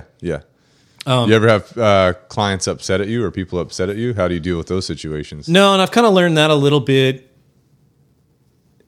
in the year of saying no, Mm. I've, I've actually used that same sales technique where people will call and they'll be like, "Hey, I need an oven on this date," and I'll be like, "Great, I need some more details. Like, where is it?" Mm. Yeah. Because if I say yes to you just needing it on that date, and then you Right. throw out that it's 55 miles in the wrong direction, Right. I just can't do that. Yeah. I'm actually at the point now where there's diving into that data more. Where I'm breaking it down hour per event. What's the dollar per hour per event? Right. Mm-hmm. So I just if you work in Beaufort and it's five hours from the time I leave my house to get back twice, that's ten hours for one oven. That's forty bucks an hour, fifty bucks an hour. Yeah. I can do six ovens in the downtown area, West Ashley, Mount Pleasant, just over the bridge, and I can drop six in two hours. Yeah. It's twenty four hundred bucks. Yeah. you know, or whatever the numbers are. And Yeah. It's, So I- it's I had to- more it's more uh, profitable to be closer absolutely, to yourself, you know. And I've kind of just learned that while I'm working on my own because when I had the second guy, Yeah. I would go run a section of that delivery schedule, and I'd be like, "Hey, you go do these other four. Without him here, you Mm. know, Yeah. and, uh, Unless you tack on like extra charges for being outside your normal operating area, you know, like a mileage fee or something like Mm. I do have that. a mileage fee. Do you? Yeah. It's a delivery fee, which I've never, I've actually kind of struggled with raising prices in this business, Mm. which I have on certain amount, certain piece of equipment. Two of them I have not since I bought it, which Mm-hmm. Yeah. that will happen June 1st, that, which is yesterday. Yeah. So Yeah. that tells you how much I'm on it. um, but I actually um, started, I put delivery charges on a couple years ago and I didn't want to hit people with a price change and a delivery charge. Right. Right. Cause I didn't want Right. to double up on it. And all of a sudden Right. the price goes 2X what it was. Right. Um, so now is kind of the time to hit them with that next one. But delivery charges, we do a dollar per mile. And essentially, if you go on my website, it, I break down delivery charges and it's by zone. Zone one is zero to 15 miles, 15 Oh, to nice. 20, Yeah. you know, whatever they are. Yeah. And then overthink 35, it's just a dollar per mile to that destination. So Yeah. if it's from my door to your door, 100 miles, Yeah. 300 bucks. Yeah. Right? Yeah. The other ones are 75, 100, 125. So Yeah. we just kind of bump it up. And Yeah. but it hasn't been until this year where I really started diving into the data of the numbers Yeah. and realizing that these outlier out of town events, when I looked at my stressful weekends, I could always pinpoint it to that one out of town event. And I'm like, man, if I just eliminate that, I'd rather have nine events locally than 10 events with one in Savannah. Right. I mean, That's just going to add so much more stress. you so know? much more. Yeah. Well, I feel like in business in general, you're like figuring it out as you go. You know, for most business owners, of course, there's those b- big wigs out there that got it all figured out, or they have a team doing all that. But Sure. for like small business, it's like you're figuring it out as you go. You know what I'm saying? Absolutely. Um, you know, you were saying you should get somebody to do the deliveries, and I, I think I'll bring somebody in back in on that mainly for just to help me. I want to I want to be on site, and that's kind of what I've, I've like fought with. You know, there's this four hour work with Tim Ferriss. Oh, you're not supposed to be like doing all this work, and it's Yeah. like yeah, I can have my guys go on site and meet with these planners. yeah, And when I've had past employees do that, I've gotten phone calls like, "Hey, man, like, what's up with this? Like, Mm. it's just not the level of service that you bring." And it's like, how do you, how do you train somebody kind of on the hospitality side of things? that's hard, man. You know, and my Takes a long time. that's my background, right? And I and I repeatedly say, I'm in the hospitality business. I just happen to rent ovens, Right. If I was selling shoes, I'd be the same guy, and or selling candles, Mm-hmm. Yeah. I'd be the same guy, Yeah. I, I could still do it because I'm taking care of you from a hospitable standpoint, Mm-hmm. not from a self-serving. I want to do my job and get out of here standpoint. yeah, You know, and yeah, I kind of had two employees get in a fight, and one of them wanted to leave a site. And it- he goes, he says to my guy who, my gu- my guy who's with me for a long time, and another guy are on site. yeah, The second guy says to my guy who's been with me a long time, "What are we supposed to do? Make sure it's 110% correct before we leave?" And the guy looks at him and goes, "Yeah, man, that's kind of the whole point." yeah, But the guy wanted to leave because he wanted to go surfing, and it's like, man, I, I get it. We all got the things we want to do, but Yeah. like, you've only been at work for three hours today, Right. man. Just knock it out, do it right, and then, Right. and you know what? They didn't do it right. I had to drive back out there that night. I spent Mm. another hour and a half on site fixing it without the two of them. Mm-hmm. Called the second guy back, and I'm like, hey, man, this is the reason why. I've just spent an hour and a half of my night Mm-hmm. fixing your mistake because you wanted to leave, yeah, and that's just not what I want. That's just Yeah. not who we want. But yeah. A lot of people too on the weekend businesses. You know how you're running like Thursday, Friday, Saturday, Sunday. You're running equipment around. People are like I want to surf on the weekend. Yeah. I'm usually out with the bros getting beers on the weekend. You know. Exactly. I mean, there's one. That's one thing. This and I've one thing this industry has done is it's zapped my weekend Mm. lifestyle, which isn't necessarily bad because that's definitely a culture of like people working nine to five and just getting sloshed all weekend, Right, you know. And right, I'm okay with working the event, not partying at the event. Right. The beautiful thing about working weekends too is that if I want to go fishing Monday, Tuesday, or Wednesday, Yeah. water's empty. Yeah. Right. Like I'm not trying to fight the Less crowd. Oh. traffic on the r- less traffic on the water. You know. Some of the best days are fishing at like 8 a.m. at Tuesday, right? all about Nobody's that. there. Yeah, I hate going on the water on holidays and weekends, dude. Nothing like that. It's, work. it scares me to watch people driving their boats around. You know, I'm like, these people about to crash into each other. It's insane. It's Yeah. insane. Yeah, the listener doesn't know you're a big fisherman too. Yeah. I've seen on your Instagram a couple times. You're like, oh, I saw this creek. I pulled over. I started fishing. You know, I've got a YouTube channel uh, called Redfish Blue Tail. Almost at that thousand subscriber mark, folks. Nice, Need like nice. 24 more if anybody there you wants go. to. What do you join do on. on the What do you do on the YouTube tutorials and all that? Uh, no, it's actually just kind of I just take people along for the ride. Oh, I mean, okay. uh, if you learn something, great. I Yeah. mean, I've had people. Uh, what what it's actually it's such a cool thing to kind of. I don't know, just have people reach out and be like, "Hey, man, like my fishing level is like increased by watching these," or oh, nice. thanks man for your information i just caught my first redfish on a flood tide on the fly by watching your stuff and you're like Yeah. it's never my intention to teach people these things Yeah. i You're kind showing of them always what just you said do. hey just come just ride shotgun you Yeah. know like just watch me go fish you And got a GoPro. You're recording on the yourself. chest yep i wear it on the chest and you then, just uh, upload it raw, or what do you do with it? oh i edit the shit out of it Oh, do yeah you really? oh yeah Oh, yeah. oh yeah i mean it's probably some of the videos take three days to film Really? I mean, I'll I'll go out on some flood tides where go out, see some fish, can't catch one. Go out the next day, never see a fish. Go out the third day, finally connect. I mean, Yeah. for folks who don't understand, flood tides in Charleston are the peak of our high tides, and the river actually leaves the river and goes into the marsh, Hmm. and it'll flood the marsh till about knee deep. Last night was probably waist deep. It Hmm. got to about a seven two, which a six foot is our normal high tide. So Mm-hmm. you're at a foot, one point two feet over what a normal high tide was last night. That's flooding the streets downtown. Yeah. you know you get into the eight range, you're like really flooding the streets Yeah. downtown. And for about two and a half to three hours in this knee deep water, redfish will get into the marsh and they'll feed on uh, fiddler crabs, any bait fish, shrimp. Um, I mean, I'll be walking through there kicking shrimp up left and right. Really? Oh, yeah. Yeah. So, what the redfish do is they get in there and they'll cruise these flats looking for that bait. Hmm. Redfish mouth is on the bottom side, all drum, the mouth is on the bottom side of their mouth. And they have to kind of angle themselves like, like Hmm. yeah. this Tail up the tail up and the Yeah. mouth on the bottom of the floor to, to hit eat that. these crabs. Yeah.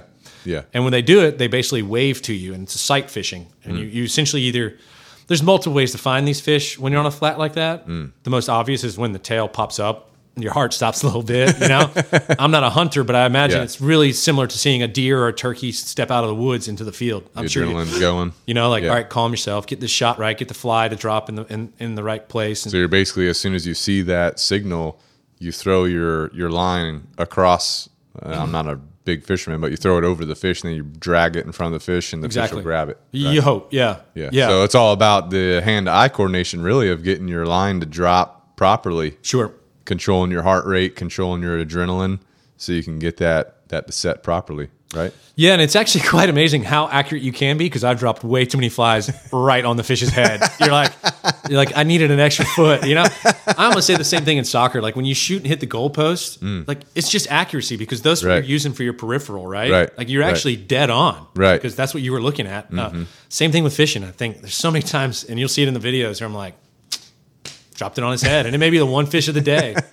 The tricky thing with those fish is really understanding their behavior in the water. When you see the tail, it's pretty obvious to see to see where they are and what, which way they're moving. But when they start moving, is when you start to lose them and start, and it's really tracking them at that point, which really becomes part of the hunt. So you want to when you see the tail up, that means they're feeding. That's when you want to set your uh, line. And almost, yeah, exactly. Yeah. Almost kind of when they, because they go from nose down to like nose up. Now they see the fly that you just drop. You want them to hammer it, right? Mm. Right, if right. they're if they're eating, it's pretty difficult for them to see your fly. Oh, Oh, really? the fly's usually either sitting on top of the water. If it's like Oh, okay. Oh. a gurgler, it's a foam fly. Okay. Or if you're stripping it through, it's still on top of the water. So if they're looking down, I've never had a fish really. I've Mm. Really? had them go down to eat my fly, Oh, like a yeah. crab fly, but I've never had them be in the eating position and eat my stuff. So do you throw it? They once you see them start coming up, then you start dragging it. Is that what you do? Yeah. Yeah. Uh, essentially, just kind of cross their path. Yeah. Is what you want to try to do. Yeah. Yeah. Um, my next, I, I have a drone I bought two years ago. I've Oh, never used it.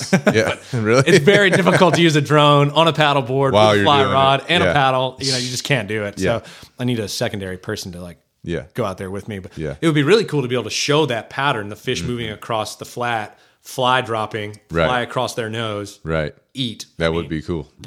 So you're using a paddleboard to get in infill and exfil. That's what you're using. Yeah, so what I'll do um, if if I launch from like the road, that's what I'll use. But a lot of times, what I'll do too is I've got a 17 foot uh, Key West, Okay. uh, um, so our Sea Hunt, which is the same mold, right? Uh, and I'll throw the paddleboard in that, and then what I can do is if I can't get you know a lot of skiffs around here, they can just go right off the river into the flat, right? Because they only draw six inches. Yeah. Mine does not. So Mm. what I'll do is I'll take the boat, nose it into the grass, Mm. drop the paddleboard in, and then cruise. You can go anywhere you want with that. Right, And to be honest with you, I think I can cover a lot more ground than the boats can that way. Yeah. Because the boat's so heavy to I don't know if you've ever tried to pole a boat. Long I time mean, ago. Yeah. It's it's a skill, you Yeah. know, and it's it's it's not easy to it's not hard to master, but it's just you need to be in shape. You need Yeah. to be in push polling shape. yeah. And then you throw a 15 foot or 15 like um, 15 mile an hour crosswind on that boat. And I mean, it's Yeah. it's not easy. I mean, and I've You need never an airboat. You need an airboat, Exactly. dude. Just blast through the marsh. what I like about the paddle boat though is like or paddle board, excuse me, is like Yeah. man, you can just you can just get anywhere and everywhere, and it kind of Yeah. unlocks that flat where. Yeah. But I mean, I'll walk. I, there's some place I'll just park and walk. I'll Yeah. take the paddle board. I mean, really, just all about timing. How much time do I have to get prepared? you walking in the marsh barefoot, or you got like oh, I've got shoes? booties. Okay, yeah, like yeah. S- Sims makes a wading boot that Okay. has like a Velcro up top around above the ankle. That, Yeah, yeah. Because there's a bunch of snails that crawl, crawl up that grass. I was about to say, dude.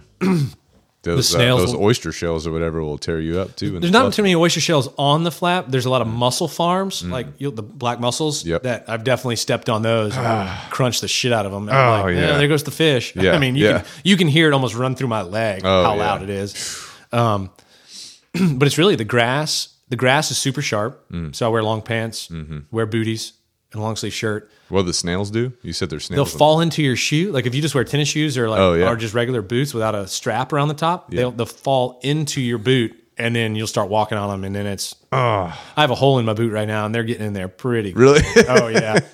uh, and then uh, marsh lice, like sea lice or um, like red bugs. really? Oh man. They're itchy and they're biting you and all that, dude. They'll they'll get you basically from the knee down. I Good mean, lord. it, my legs have just white dots all over them from just getting annihilated. It'll happen with pants. Like you- they'll, they'll really? First couple times I went without pants, I learned my lesson. Mm-hmm. Uh, I don't get them nearly as much anymore, but They come off pretty easy, or they like on you pretty good. oh no, like I, I'll have like two days, I'll know it, like it happened. I'm like, eh, I'll probably got, I probably picked some up on that trip. Um, Oh, dude. Two days later, your legs start itching. It's like blisters. I mean, it starts burning. Ah. Yeah. And then what I use is rubbing alcohol, and I'll just Okay. dab it, and usually within a day, it's pretty much scabbed up and gone. Done. Yeah. Dang, that's crazy. Oh man, it's the worst. Like some flats you walk, they're not on it. Yeah. Some flats you walk, like They're all over. they're it. all over it. Yeah. You know, and Dang.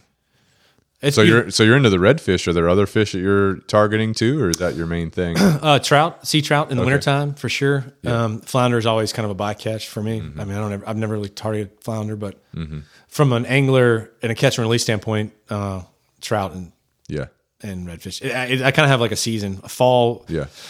I, I caught my last redfish on a flood tide, which I gotta be honest with you, I'm a horrible angler catching redfish in open water. It's awful. I'm so bad. I can catch trout all day almost blindfolded. Mm-hmm. I can't catch redfish like on an open river. But put me on a low tide or a flood tide, like Mm. Yeah. catch them all day. Yeah. What's the uh, technique to the trout?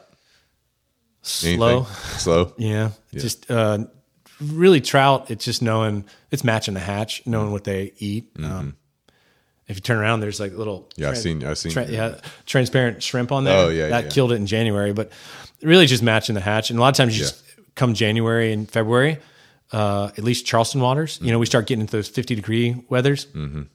50 degree temperature waters, the bait gets super, super small. It's basically like silver siders, right? Mm-hmm. Oh, really? Mm. Well, people still want to fish with mud minnows and finger mullet, and they want to throw plastics that are four inches and four and a half inches long. But everything in the water is like Tiny. two inches long. Yeah. And really, you got to kind of get rid of a jig head. You, ca- you can't really throw a one eighth ounce or even a tenth ounce. You almost have to go down to a one sixteenth ounce black mushroom head jig, which kind of um, most jig heads have an eyeball on it. These do not, so it almost looks like it's part of the bait fish Oh yeah. right? Yeah. There's no flash to it. So they just they just see something very small. And Yeah. I've actually on video gone shown gone from a like an eye strike jig, which is one of my favorite jigs to use, Yeah. Z Man paddle tail. Thrown it, thrown it, thrown it, thrown it, and I'm like, watch this, guys. Switched up to a smaller jig head, smaller bait, first cast, catch fish, Really? same hole, same, Same place. place. Really? What Same the exact heck? one. That's crazy that they know. Oh, they know. Super intelligent. More intelligent than people think, huh? Well, here's the thing. I mean, it's it's it. If you walked into a buffet every day and it was Mm-hmm. pizza, and then like the next day you walked in there and there's spaghetti, you'd be like, well, "What is that?" Yeah. Yeah. that's You'd probably walk past and like keep going. At least the first time by, you're like, "That's not pizza," true. right. Right. Something's abnormal. Yeah. right? And for them, that big finger mullet that you threw in the water, they haven't seen it for two months. Yeah. What about live bait? You know how people put like uh, cut up pieces of fish Mm-hmm. to try and get the scent out in the water, or they'll put like a, you know, I don't know if it's proper terminology, but like a minnow on there, and then they'll throw that in the water, let it flutter around. Mm-hmm. Sure. You know what about that kind of technique? Yeah, I mean, I think those folks are more more likely trying to take fish home to eat. Mm. Like, uh, I- how do I say this? without- Like sounding polite to all anglers, I suppose. you know, that's kind of like a chunk and plunk kind of mentality where you're like Yeah. you just chunk, it plunks in the water, Right, you let you it wait. soak, and you just wait, right? yeah. I mean, if you're if you're if that's what you like to do and sit underneath the canopy and have a few beers and just you know catch a fish, and everything that's awesome. Mm-hmm. Yeah. Live shrimp, live finger mullet, live uh, mud minnows, Mm-hmm. that works.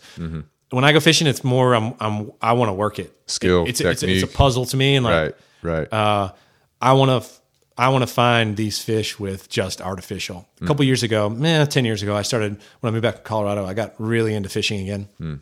mainly because I was fly fishing out west all the time. in the rivers and all. The that? rivers, yeah. Oh yeah. That's Uh, cool. I grew up fish. I'm grew up here in Charleston. Grew up fishing, a lot of chunk and plunk. You know, a lot of Carolina rigs and chicken rigs, and Mm-hmm. uh, what you do with those rigs, though, is you end up gut hooking a lot of fish, Mm. mainly because a 10 inch trout, sea trout, when it eats a live shrimp on a Mm. two ounce pyramid, you know, weight, Mm-hmm. you can't feel the bite, so Mm. the trout keeps eating it Oh dang. until they swallow it. Right. When you hook it, you They're basically gut hook them back through. You can. There's great YouTube videos out there to fix a gut hook. You just got to go through their gills, cut the line, and bring the hook out. It actually is much better than trying to pull out Oh through really? the mouth. Yeah, yeah, Absolutely Yeah. um, when you cut the line, you pull from the barb end, so you just you're pulling the little eyelet out. You're not pulling the hook. Mm. I see out. what you're saying. Yeah. Well, I went on charlestonfishing.com and was like, guys, I'm having this issue. Like Mm. something's not right, and they're like, they basically explained you can't feel the bite. Mm. Uh, go to artificial, and man, it like I was like, I'd never threw artificial before. I threw it in like lakes for bass, but Mm. never for saltwater, and Yeah. it like it became this puzzle of Yeah. like I know there's fish in here because I caught them with the shrimp. Like, Yeah. how do I catch them with the grubs and Yeah. it just turned into this education and just a meditation of sorts. Um, I actually had a guy stop me last night as I was walking Barry. He's like, "Why aren't you fishing the flood tide tonight?" And I said to him, "I'm like, man, I've just lost the spark. I mean, Yeah. I think business just kind of took over, and even on the days when I'm not busy, I just can't shut it down. Where Yeah. I'm sure you know this, there's a to do list that's always building, That's the thing is business never stops. Right. For the business owner, you know. right? There's a Literally primary never list, stopping. Yeah. secondary and a third list that you're like, I can put those things on the back burner. But even Yeah. when you knock out the first list, the second list bumps up to the front. You're like, well, can I go fishing or do I Yeah. need to do this or Yeah. I mean, there's something you can always do. something always? You're running a business, you know?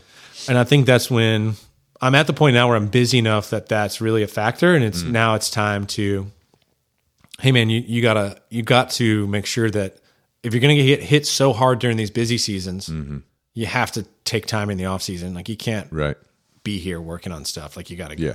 Yeah. Which- that's that's good that you have an off season where you can do that too. you Yeah, I- I Or an can- off season. I'm sure you have a few things going on. my sales um, literally look like an M on, on my for my yearly calendar. Mm. Yeah. From January it builds up to May, drops Yeah. down through August, back up through the fall, and then back down by January one. Yeah. I want it to be more of like a Steady. steady plateau, and Yeah. this year it kind of did. Um, it's kind of been the first year that it's not so much an M as like a sharp M. It's kind of Mm-hmm. Yeah. like a rounded M. You know, like we just want it to be one big round. Or Can one you big line. pinpoint anything that happens in those like low times that you could like jump on? Any kind of events or anything? Maybe I you don't have even get phone calls. Phew, that's insane. It, it would blow that's your mind. insane how it drops that much. It goes Mm-hmm. from nothing to zero. And then usually I'm on vacation second Yeah. week of August Yeah. and the text messages start coming through because everybody starts, oh shit, it's Labor Day in two weeks. Mm. We don't have our orders in. Like, What are the caterers doing though? They got to have those dips too. You know, so what are they doing for work? Are they You know, a lot of their crews, um, they have uh, like a skeleton crew in the off season, and then they hire a lot of people seasonally. Oh, really? A lot of They'll people. bring a team on. Oh, They'll Git let 'em Pro's go. used a lot. Oh yeah, Really? yeah. They have their core group that is Yeah. on salary. You know, Right. I'm on salary, even Yeah. though we have. I I wasn't on salary for like six and a half years. Yeah. Yeah. There just wasn't there wasn't enough money to get me through the downturn, which is why I was bartending. But Mm-hmm. yeah. Yeah. I think bartending too allowed me to keep everything in the business. And that way I was able to buy things with cash. Mm-hmm. Yeah. You know, and I'm sure if a financial advisor looked at our business account, he'd probably be like, you need to move some of that over to like money making accounts. But Mm. I feel most comfortable with keeping a certain number of cash in that account. Mm-hmm. One, I have a full year salary in there at all times. Yeah. Right. In case things hit the fan. Yeah. Then I have another cushion in case, you know, I bring somebody on or we have some expenses. But Yeah. I'm at the point now where I don't really need to buy any inventory. It's really just kind of buying it to replace old stuff, Mm-hmm. you know? And maintain what you got and all that. Yeah, some stuff definitely. uh, It's I still run my original equipment, the, Yeah. the stuff I bought day one. I mean, you take care of it. You know Yeah. what I'm saying? It'll take care of you. It definitely looks the the company made model changes, so y it's like looking at a ten year old Corolla Oh, versus really? one today. You're like, "Yeah, okay, we can see Still the works though, you know? change." It does. I mean, and it's like Gets it done. chances are two of those ovens are going up to Myrtle Beach for that music fest. Yeah. I'm like, why wouldn't I send my oldest ones that have been paid off for ten years to just go Right. make some straight profit? Yeah. Yeah. And they're workhorses, you know, and Yeah. that caterer uses me quite a bit. Mm-hmm. Um, I love those guys. They aren't the cleanest group, so I always kind of give them some of the slightly older stuff so Mm-hmm. Yeah. that they can just beat the hell out of it. Right? I'm like, if you're gonna beat it up, Yeah. just beat it up. Yeah. Yeah. Absolutely. Mm-hmm. That's cool. But yeah, so the the off season, you know, I was just off the top of my head, I'm like, what are some events that go on during that time? If there's no weddings because it's too hot, or there's like no music festivals or anything like that. Last these August, caterers, you know, they got to do something. not really. Not, They're gonna- well, they're here's just the hanging thing. out. It's vacation or whatever. They may be. They may be indoors, right? So they may Right. be at an indoor venue where Yeah. they're, maybe they're doing box lunches for hundred people. They don't need me. Mm. Yeah. You know, Yeah. they need stuff where thing something needs to be cooked off for minimum 150 people. Yeah. one caterer that's my number one client, they'll bring in equipment for anybody, mainly because they're like, that's our level of standard. Mm. Yeah. And if you want our food, like we're going to cook it on site. Yeah. Yeah. I am still blown away by caterers who will call me Yeah. and be like, can I get a hot box for this 200 person wedding? I'm like, yeah, no problem. Like, where are you cooking the food? Oh, Mm. we're cooking it in the morning in, at North Charleston. Okay, the event's on Edisto. well, yeah, we're just going to run it over there in hot boxes. I'm like, you're going to hot box food for an hour. Yeah. to Put it in a hot box. Yeah. Like, just order an oven Right. just cook it there. Yeah. Yeah. Then you start getting into like DHEC regulation with like, is the food? I'm sure there's had to have been weddings where food Oh, poisoning yeah. Oh, has been an issue, and everybody yeah. Mm. thinks it's the bar. They're like, we just got drunk because Oh, dude. right. I've had phone calls where I'm like, that don't make sense. What Yeah. you, what you're asking me to do? Yeah. it doesn't make any sense at all. yeah. Yeah. That makes sense. So if you ever get a caterer for an event, ask them if they're cooking on site. Like ask him if they're cooking on site or where they're cooking the food because you don't want to spend twenty grand for a wedding and be yesterday's leftovers. Yeah. Yeah. I mean, I get that you got to prep for that stuff, but Mm-hmm. you can cook macaroni and cheese on site if you get there at three o'clock Mm-hmm. easily. I know some of the people that like sell stuff at the farmers market, for example. They they like rent out kitchen space. They prep all their stuff. They take it to the farmers market, ready to sell to the consumer. Sure. You know, I don't know how all that process works. You know, Yeah, a lot But of those then guys there's- will have like a griddle or something where they're Yeah. finishing, and that's okay. I'm okay with that. You know, Well, I've seen caterers at the farmers market too with equipment, which I guess might be their own equipment. own, Yeah, yeah. they just have their own. Yeah. they take it to wherever they're going. You Yeah. know, It'd or be too food trucks too. People got a lot of food trucks these days. You know, they're towing everything around with them and all that kind of stuff. they're required by state law to have that backup kitchen. Mm. they don't allow them to use their their farmers market space Mm-hmm. or or their food truck as their home kitchen. Mm. Which I mean, I guess you could argue whether or not, but it'd be pretty tough for DHEC to track down a food. You're mobile. Yeah, Like, we yeah. know at least if where your prep stuff is, we can control that. Right. and they probably check the truck. right. Uh, Duval Catering has a big space. They have like 20 kitchens, or 14 kitchens. It's one big building, but Really? it's 14 spaces Oh, then you can just rent out a space. you rent out this you rent out your own oven range fryer Yeah. you know and then that's yours and Yeah. your food truck stays up there and then Yeah, that's cool. yeah. actually the, his when his, the, my neighbor when his oven went down he was having to rent space from co cook everything and then run it back downtown oh he said he, he said he had a slam on brakes and like one of the sauces got Oh my god. spilled in his car uh-uh. got underneath his carpet the detail guys were here and they're like man, there's like maggots down there. Oh. It was so bad. They're like, we're leaving. That's when you learn to not have carpet in your truck. You know? Oh, Oh. He says to the to the detailers, he's like, I don't care the cost. Just get these maggots Get it out done. of my car. dude." oh my god, so nasty, And dude. then he just passed it on to his to his boss. But Yeah. there are options. I get phone calls all the time. Hey man, can I bring my stuff up to your kitchen and park there? And I'm like, that's not what we do, Mm. you know. And um, I, don't know, I feel like I've been on a tangent, man. Yeah, Like, do you have any good. Mm. questions? I mean, like this kind of how it rolls, just free flows. It just rolls, bro. Talking about business, bro. I'll tell you But what- you've been in other businesses too. So you've had the candle, you've had the event kitchen, and you've been in real estate for a little bit. I mean, as a Right. as a personal, so I've had right when I got out of college, I was actually working for a local real estate company here in in town, Yeah.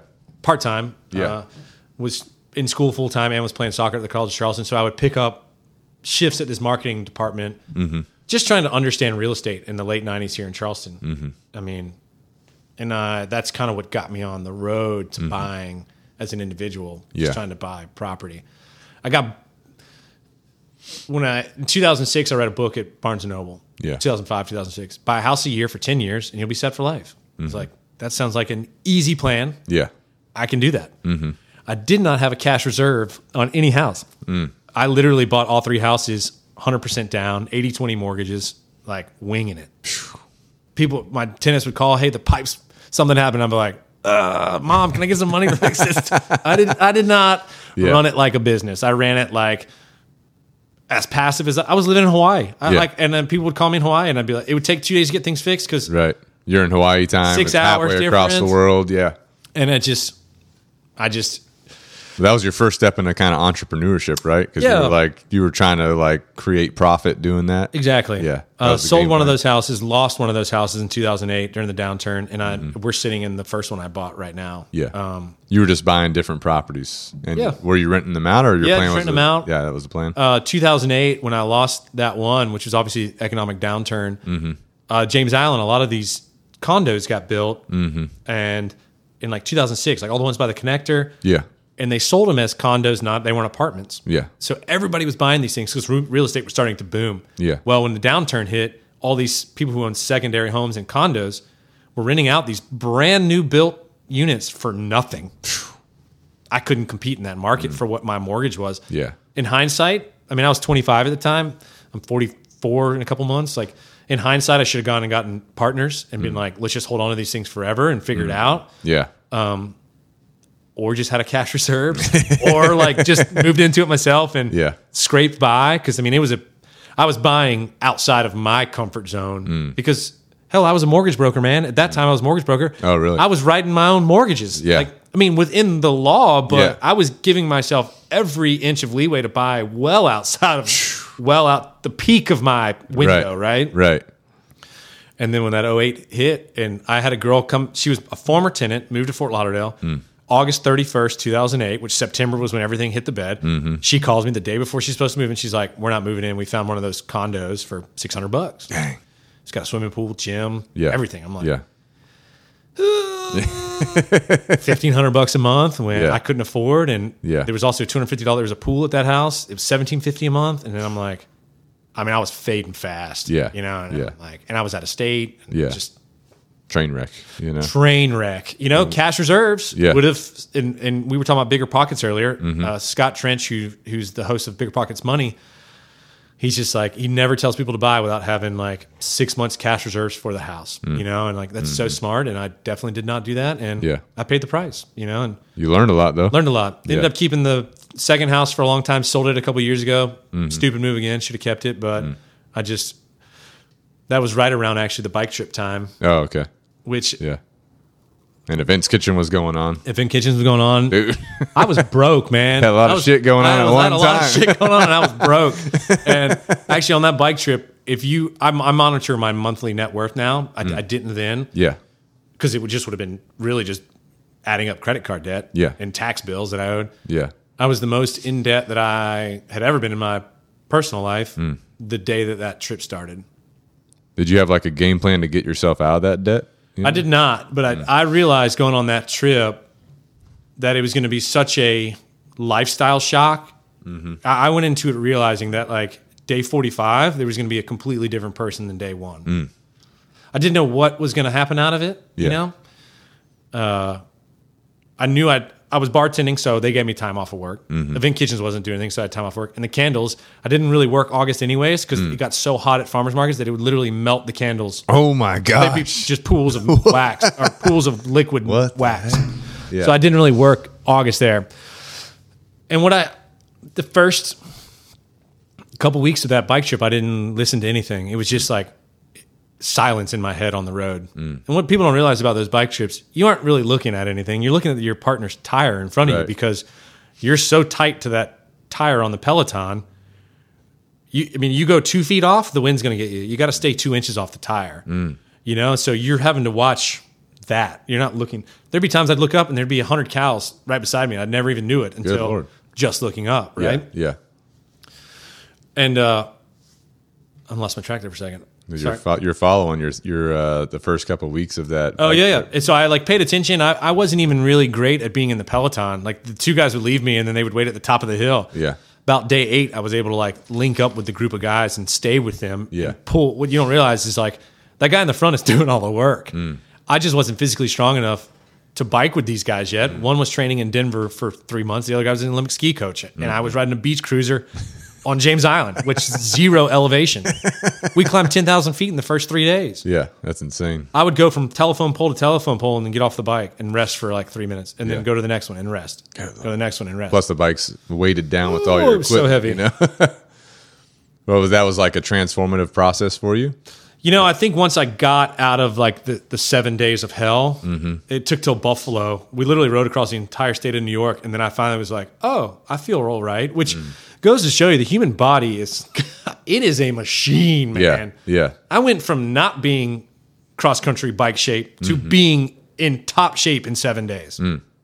It was bizarre. That's crazy. It was wild. What were you eating? You had beef jerky on the go or something? You know, by the end of that trip, we were eating vegetarian almost 100%. Really? And it was, it actually put me on about a two year, 90% vegetarian diet. What the heck? Man, it was all about fuel, Mm. you know, and it's like a ton of processed food isn't fuel. Mm. Right. You know, it, it is calories, but it's Right. not what you need, Not good calories. not good calories. You know? we would get into some of these small towns. We'd walk around the grocery store and we'd meet back up at the cash register. Not a single one would have anything in their hand. And you're like, what are we going to eat tonight, man? We'd go get a bag of carrots, some bell peppers, some apples, celery. One, we're camping. We can't grab a microwavable pizza. Right. But two, you- when we would get in the North Dakota, Mont- Eastern Montana, you know, when we got into Western Montana, you got into like Bozeman, Missoula area, you had restaurants. But in these other areas, you were hitting the grocery store if you were lucky by the time it shut down at five. It was some of these, it was, the towns were so small, they were like, they knew you were passing through. They're like, the swimming pool and the showers are like three blocks down. You can just, you can put your tents up in the grass, like welcoming it. Yeah. And it's, it's known in the books that you can do that. But what we ended up finding was we just started going so heavy vegetarian based Mm. because we would started rating our meals post meal. We'd get back on the bikes 30 minutes in. Mm. Yeah. You'd rate it like fuel, Oh, nice. right? Like Yeah. so gasoline, you go get 87. Mm. That's your just your regular unleaded. Then you've got 93 and 96 or whatever. Right. You know whatever those numbers are Right. we would basically rate them on that scale. Mm. And we started finding that vegetarian based meals were putting us in the higher octane Really? of that trip, I'll say. Yeah. A friend of mine I used to work with, we used to call it lunch butt. It's like where you go to lunch and you have a he- heavy meal, maybe you Yeah. get a burger and fries. Yeah. You go sit back down at the desk and like, shit, you want to just doze off. Exactly. Yeah. And I'm not saying that meat wouldn't have got, given us fuel. Mm-hmm. I'm saying our bodies were reacting to those meals Mm. at a much higher output when they were vegetarian based. That's crazy. Was it like bell, like you said, bell peppers, carrots? Oh, we would like, uh, just go right- we would- spinach. Yeah. You know. Anything on the outside, anything from the produce aisle or on Yeah. the outside of the grocery store. Yeah. Obviously, we'd get bars and stuff for the road, you know, Yeah. Yeah. and, um, you know, granola bars and Yeah. some beef jerkies and stuff. But Yeah. it's so funny though, man. Like, you go on a three or four day hike, you can eat beef jerky and those bars and fruit and stuff like that for three to four days straight. That's fine. You do 44 days. That's a long. you don't time. want to see a cliff bar ever again, you know? And you're like, Yeah. Plus, I mean, biking, dude, is intense. Like your whole lower body is just well, your whole body in general, but your lower body just pumping those pedals. You know, whenever I bike, my quads like start firing up at a certain point. I got home and uh, when I saw Jess for the first time, I sat down on the couch and I went to stand up and I felt my quads grab. Mm. And I go, touch that. and it was like touching this table. She's like, oh, there there was zero give. It was insane. I was home three or four days and went and played. I play in men's Soccer, soccer. yeah. and we had a, a Sunday league game and I went and played, You kicked it and you like kicked it through the stadium. you pulled know? both quads, literally off the whistle. What? I went to push to run. What? I had not run in 45 days. What? I had only done a bicycle motion, Yeah. Yeah. and I, li- I mean, within a couple days, both quads had healed pretty quickly, but I felt it run up like from my knees to my groin. oh my God. Yeah. Any questions that you've been wanting to ask? Last thing I want to last thing I want to ask you before we wrap it up. Are we good? Um, before we wrap it up is uh, as far as like learning business wise, are there people that you watch or listen to or look up to as far as how you're trying to develop yourself and developing your business and that kind of stuff? You know, mentors or anything like that? Sure. O- I mean, over time, I have. I- I've probably. This is one thing that I've, I've kind of not been great at is reaching out for help, uh, even just like all the way down to hiring employees. It's Hmm. Yeah, like yeah. I just want my hands on it. Yeah. Um, I've never reached out to like a focus group or a mentor here. I've done a, when I was doing the candle stuff. I, um, I listened to a ton of podcasts. And this Hmm. Candle kind of, podcast. again? Candle podcast. Candle podcast. uh, and there, Gary Vee was kind of coming of age at Oh, the yeah. time, you know, and Yeah. like it, right when he was getting huge, like super popular, and Mm-hmm. you know, just listening to his stuff where I don't really need much motivation, like going and being a business guy. I think it's Mm-hmm. just kind of innately like in my You just like getting after it, dude. uh, yeah, just like having ideas. I mean, uh, when I worked nine to fives the first time around, right out of college with a real estate company, it lasted nine months. Yeah. Told them I was going to grad school in Hawaii. They threw me a luau party. I was not going to grad school in Hawaii. I was going traveling in Australia. I was just so nervous to tell them I was leaving. Right, right. Came back from that trip, worked with the sister company, the mortgage company, Mm. and lasted 13 months. And I have I have not worked in an office since I was 23, Mm. I think it was. And, Mm-hmm. I mean, I still have a nine to five per se, just because Yeah. of this job. But Yeah. Yeah. I tend to just follow. I, I tend to consume a ton of content on YouTube. Mm. I think that's the beauty of the uh, age we live in now is that information is available. It's just via- available. via, podcast or YouTube. Yeah, and I, I listen. I consume a ton of podcasts, Mm. and a lot of times it's not even business based. It's just informational based. Like Yeah. yours and Jess's was super informational. Just understanding your mentality around dogs, and Mm-hmm. I mean, I'll just listen to like this morning. I was listening to James Comey, from the former FBI director. Mm, ju- ju- him getting interviewed, and it's just like I just kind of want to hear from people smarter than me, like Yeah. what they did, and Yeah. eventually, hopefully, there's one piece of advice that I can take away in life that I can kind of bring into my business. I'll Yeah. say this though, like I am an entrepreneur. Yeah. I do have a business. I really more so want a lifestyle than I want to ever be known as a businessman. Like Mm-hmm. I actually think I'm really bad at business. I mean, if I, I'm, I most businessmen probably are on a roller coaster of emotions Mm. when it comes to how well they're doing. I think I've got the ability just to execute and not get embarrassed. Like that's kind of my my mentality Mm. Yeah. Mm. or my mantra. Don't get embarrassed. So I'll do everything in my power to make sure that the job's done right. Um, I don't want to look bad, man. Mm-hmm. Yeah. you know. Yeah. Uh, but I also don't want to build a business like my brother's got. You know, like Mm. Yeah. I know you got twenty something employees, Yeah. right? Like Yeah. that's scary to me. Like Yeah, that it's a scares lot. the absolute shit out of me. Yeah. Yeah. I have, it, like it. It doesn't even register on my radar. I'm Yeah. good with being a solopreneur. Yeah. I got one cleaner who works four hours a week with me. Yeah. uh, he cleans the equipment at the warehouse. I do need a delivery guy, but it's like Mm. I worked 31 hours two weeks ago, and it was the fourth busiest week of our season. 31 hours. That's not that bad. That's not, Not bad clocking at all. in 40 Yeah. hours at a at a at a at an office and Right. doing 20 hours worth of work. That's Yeah. 31 hours of plowing through. Getting after it. Yeah. but I mean, that's not, how do you hire? We're talking about bringing somebody in. How do I hire somebody and be like, hey, man, listen, the fourth busiest week, you're only going to work 30 hours. Well, what am I going to do in the slow weeks? Mm-hmm. right. Right. How do I pay somebody 60 grand a year to not work in August Right. or January? Right. Because we don't get phone calls in January either. Yeah. Definitely a definitely a uh, It's a weird pocket. Right. It's a weird, it's a weird hiring. It's almost like I need a strong retired guy because Yeah. these ovens are heavy. They're 600 pounds. yeah. Who's just got, Heck, hire that uh, 73 year old guy you met on the mountain. You right? Know? that dude's a beast, obviously. he is, man. That was incredible. yeah.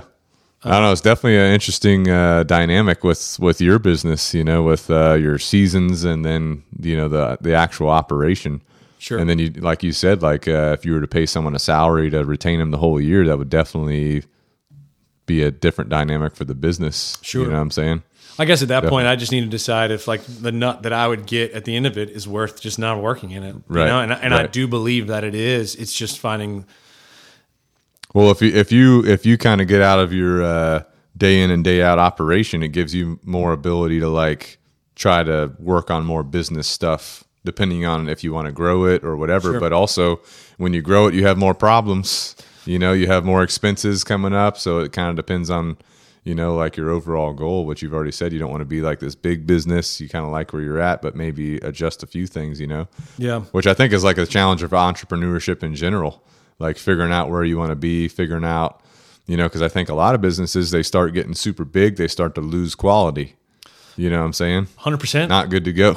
You know, That's what I'm always that's always been my fear. Right. And it's been something that I've struggled with coming to terms with because you know I look at some big rental houses here in town. Mm. I work on site with their employees, Mm-hmm. right? Mm. When there's guys putting up tents, they work for the other company. saying? right, and I see the they've got some good people over there. Right. Mm. They've got some really bad ones. Right. And it's Yeah. like that's not the talent pool I want to have on site. Yeah. I don't want them treating my equipment the way they're treating that equipment. right, Uh you know, and we're dealing with propane here, man. Like that's some scary stuff. Like Yeah. people get nervous. You know, Yeah. ten years, luckily, knock on wood, we've had zero issues with we've had a few Explosions. things catch on fire, you Yeah. know, that they've been able to put out. Like a tent caught on fire one time. It Holy- Oh, just- you know, a line blew off the back of one of the things and just yeah, but smartly these guys were able to solve it on site Um, yeah, yeah, you know it's like I, I, in the year of saying no like i'm eliminating headaches like that's what this whole year is about and Mm. yeah, it's like yeah,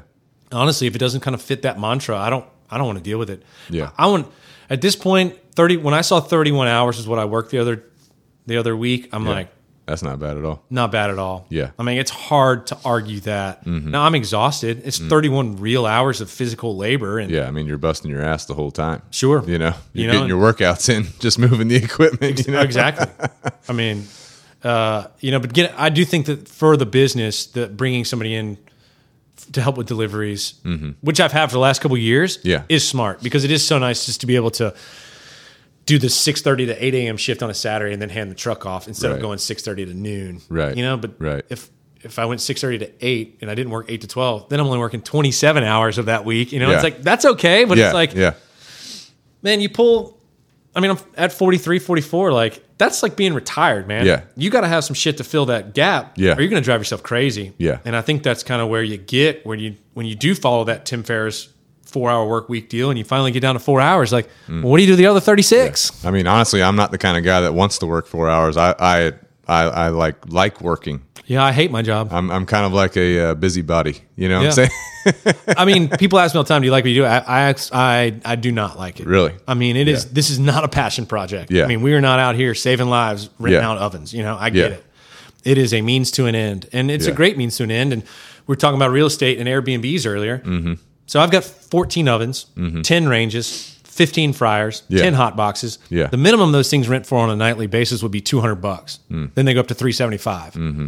And it's like, I mean, you look at beach houses; they're going for 500 bucks a night yeah. and you got to deal with 12 people staying in it, cleaners, rental fees, service fees, Pipe busting. pipes bursting, Yeah. like yeah.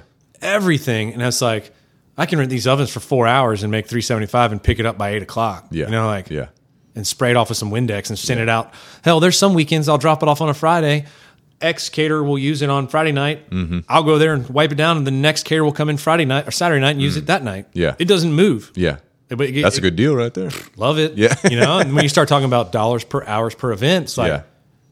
that's what I want to book. Yeah. You know, I don't want to pick that oven up and take it 40 miles in the other direction. Yeah. Well, what is your passion? If you don't like, if you don't, if you don't really have like a passion for the, uh, like you do the ovens and all that, but like if your passion, what is your like actual passion other than fishing? We know you like fishing.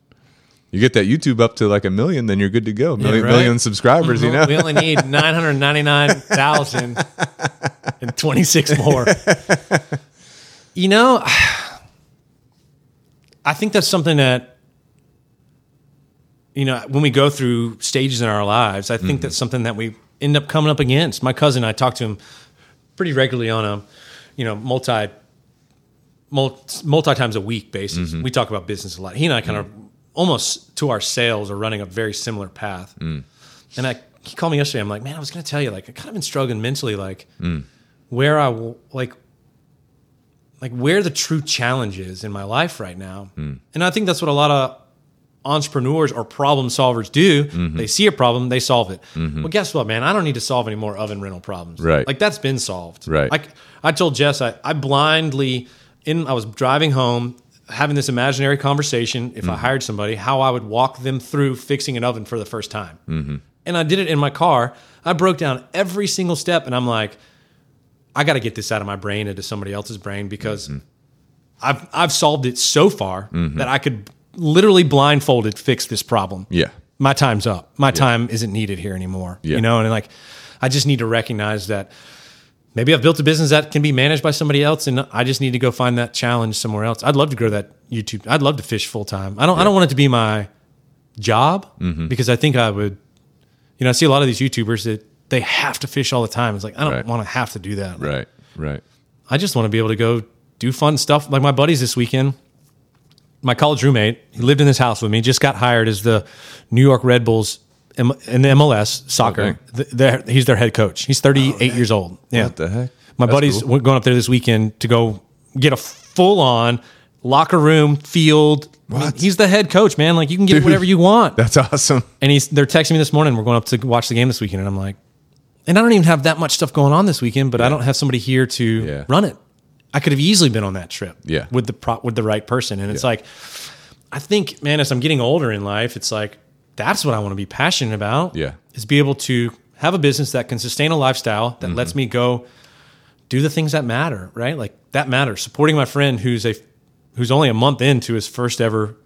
He's in the he's an elite coach, you know, in, in Mm. Yeah. this in this country with opportunities to continue to grow. And Yeah, it's like that's I- badass, dude. right? Yeah, I that's like- badass. And I, as I text my cousin, I'm like, "When's the last time you've known a head coach of any major league sport? yeah.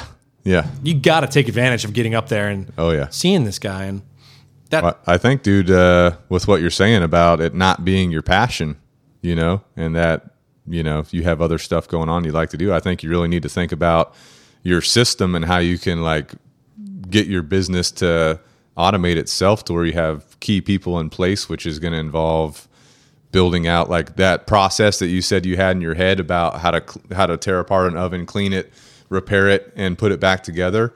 Like I know, you know, I'm not a big business guy or anything, but like as I was trying to grow uh, the dog training stuff, it's like I literally would be on my laptop. I'd be writing up a procedure. I was in the Navy, Yep. And so in the Navy, we have uh, what are called maintenance repair cards, MRC cards, for every piece of equipment. Okay. So if I'm going to repair a radio, for example, or take apart a rifle, for example, I pull the MRC card and from start to finish, number one, number two, number it like literally spells out exactly what to do, like every minute detail. And so what I did whenever I had my business and I'm starting to add employees, I literally built MRC maintenance repair cards, but I call them pre-planned responses and procedures for every single thing that has to be done. Cleaning a kennel, sure, putting a leash on a dog, like everything that seems stupid and common sense, it's not, you know. And, and my opinion was like, or my thought process was like, if I want the most efficient and safe, because we're dealing with live animals, some that are dangerous, you know what I'm saying? If we want an efficient and safe business, everyone has to know these procedures, right? So I literally took the time and it took me forever. Yeah. And we I revise them multiple times a year, even today. Sure. You know, but we write step number one is this, step number two, step number three. If there's a fire, do X, Y, Z. If a dog bites you, this is what you have to do. You know, if a dog won't come out of its kennel, this is what you have to do. If you're a trainer and you go pick up a dog from someone's house and this happens, you have to do boom, boom, boom, boom, boom. Right. So literally wrote all that out. And then I was like, okay, now that I have this, now I can start hiring people and training them to this. Sure. You see what I'm saying? yeah, And then the other difficult part for me was like quality. Like we talked about earlier, I want quality versus quantity.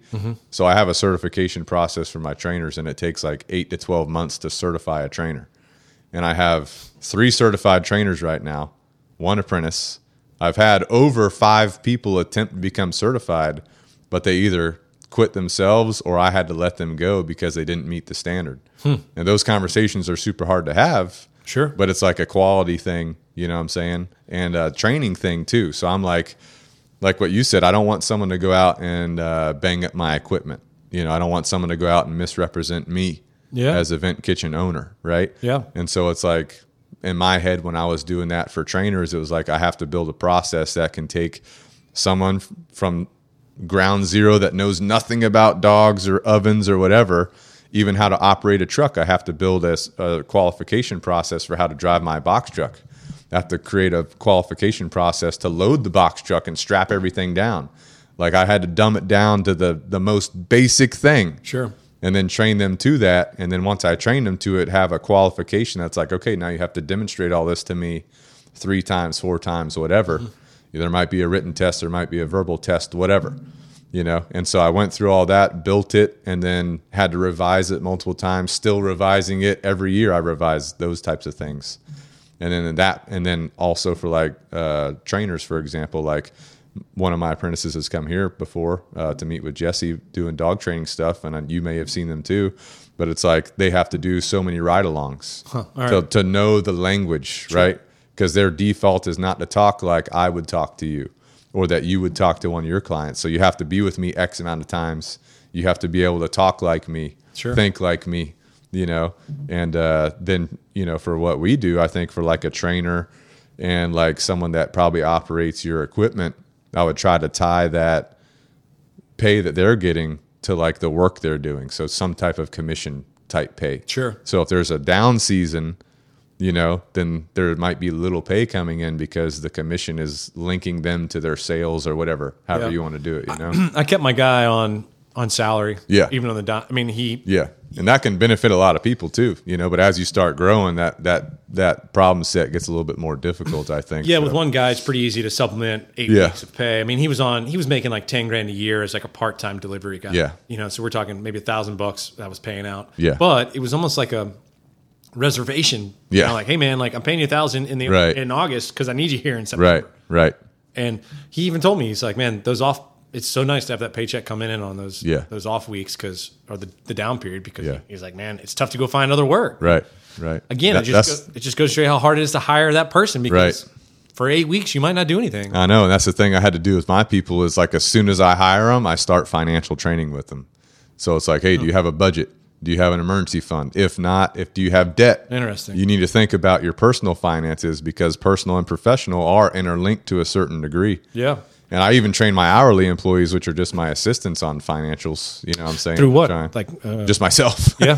I actually I built like a document, like a PDF, and I'm like, hey, here's what, here's some principles that I've used in my life to help me, you know, get some financial freedom by having financial discipline. You know what I'm saying?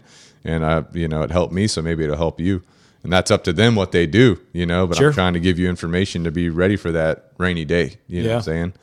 So anyway, that's some Well, stuff I- that I've tried. I think that's smart from a business owner because if you can keep your employees financially stable, Oh yeah. they're not going to go looking elsewhere either. Plus, I don't want to see people struggle. Like I struggled for a while Sure. financially. You know, like uh, going to college, you get debt. Sure. You know what I'm saying? Getting uh, like going into the Navy, you start getting paychecks. You're like, I got all this freaking money, you know, and then you get into debt. You know what I'm saying? So it's like I made a bad, a lot of bad decisions, and uh, of course, like. Uh, me and Ben are brothers, and our dad did talk to us about finances growing up. But you don't listen to your parents like you should. Yeah. You know what I'm saying? So, you know, uh, there was like another guy that was in the military that kind of coached me on fi- some financial stuff. And luckily I listened to him. Hmm. Sure. You know, so I'm like, well, hopefully someone will take what I'm saying. And not that I know everything, not trying to say I know everything, not trying to say I'm a financial advisor, but some things to think about, to, depending on what your goal is or whatever. That's what I tell them. I'm on board 100% with that. Actually, to go back to the bike trip, I when I didn't listen to music, what I Mm-hmm. started listening to and I, when I was in the most debt I was ever in was Dave Ramsey. Oh, yeah. And what I, would followed listen to his on stuff. the I would listen to hours of Yeah. people calling into the call-in show He being like, hammers them too, bro. He kills him, dude. He's like, you idiot. Can't believe you spent that money. But what it did is it showed me like there are people just like me making the same dollar amount I'm making, who Mm-hmm. are in the same amount of debt, knocking this shit out in 13 months. Yeah. And I was like, okay, I just need to listen to a few more of these Yeah. and understand how people knock debt down and understand. Mm. Oh, let's start looking at. I didn't follow. I didn't read his books. I didn't follow his snowball. I didn't Mm-hmm. follow any of that. I was bartending, Mm. and then every night, two hundred fifty bucks came in. Paid off credit card, two hundred fifty bucks. I would keep fifty for like some Mm-hmm. Yeah. groceries, but Yeah. mind you, I had event kitchens and the candle business. But Yeah. You go down to minimal like sp- expenditure, you know? Me and my wife did the same thing when we were getting out of debt. We were eating peanut butter and jellies three times a day to survive. You know what I'm saying? Absolutely. I mean, and it, it sucks going through that process. It sucks getting yourself out of debt. But I think one of the coolest things when you do do that, what you don't realize you're building during that time frame is a very strong discipline to your finances. So that when day zero comes, where you've paid off that debt, and I say zero because now you can start building Right. on, on day one with positively all that money you're dumping into debt that you lived without the last 13 months, you can start building a nest egg. And the, the swing from being the most debt I've ever been in in my life to being my highest net worth Yeah. is a very small window.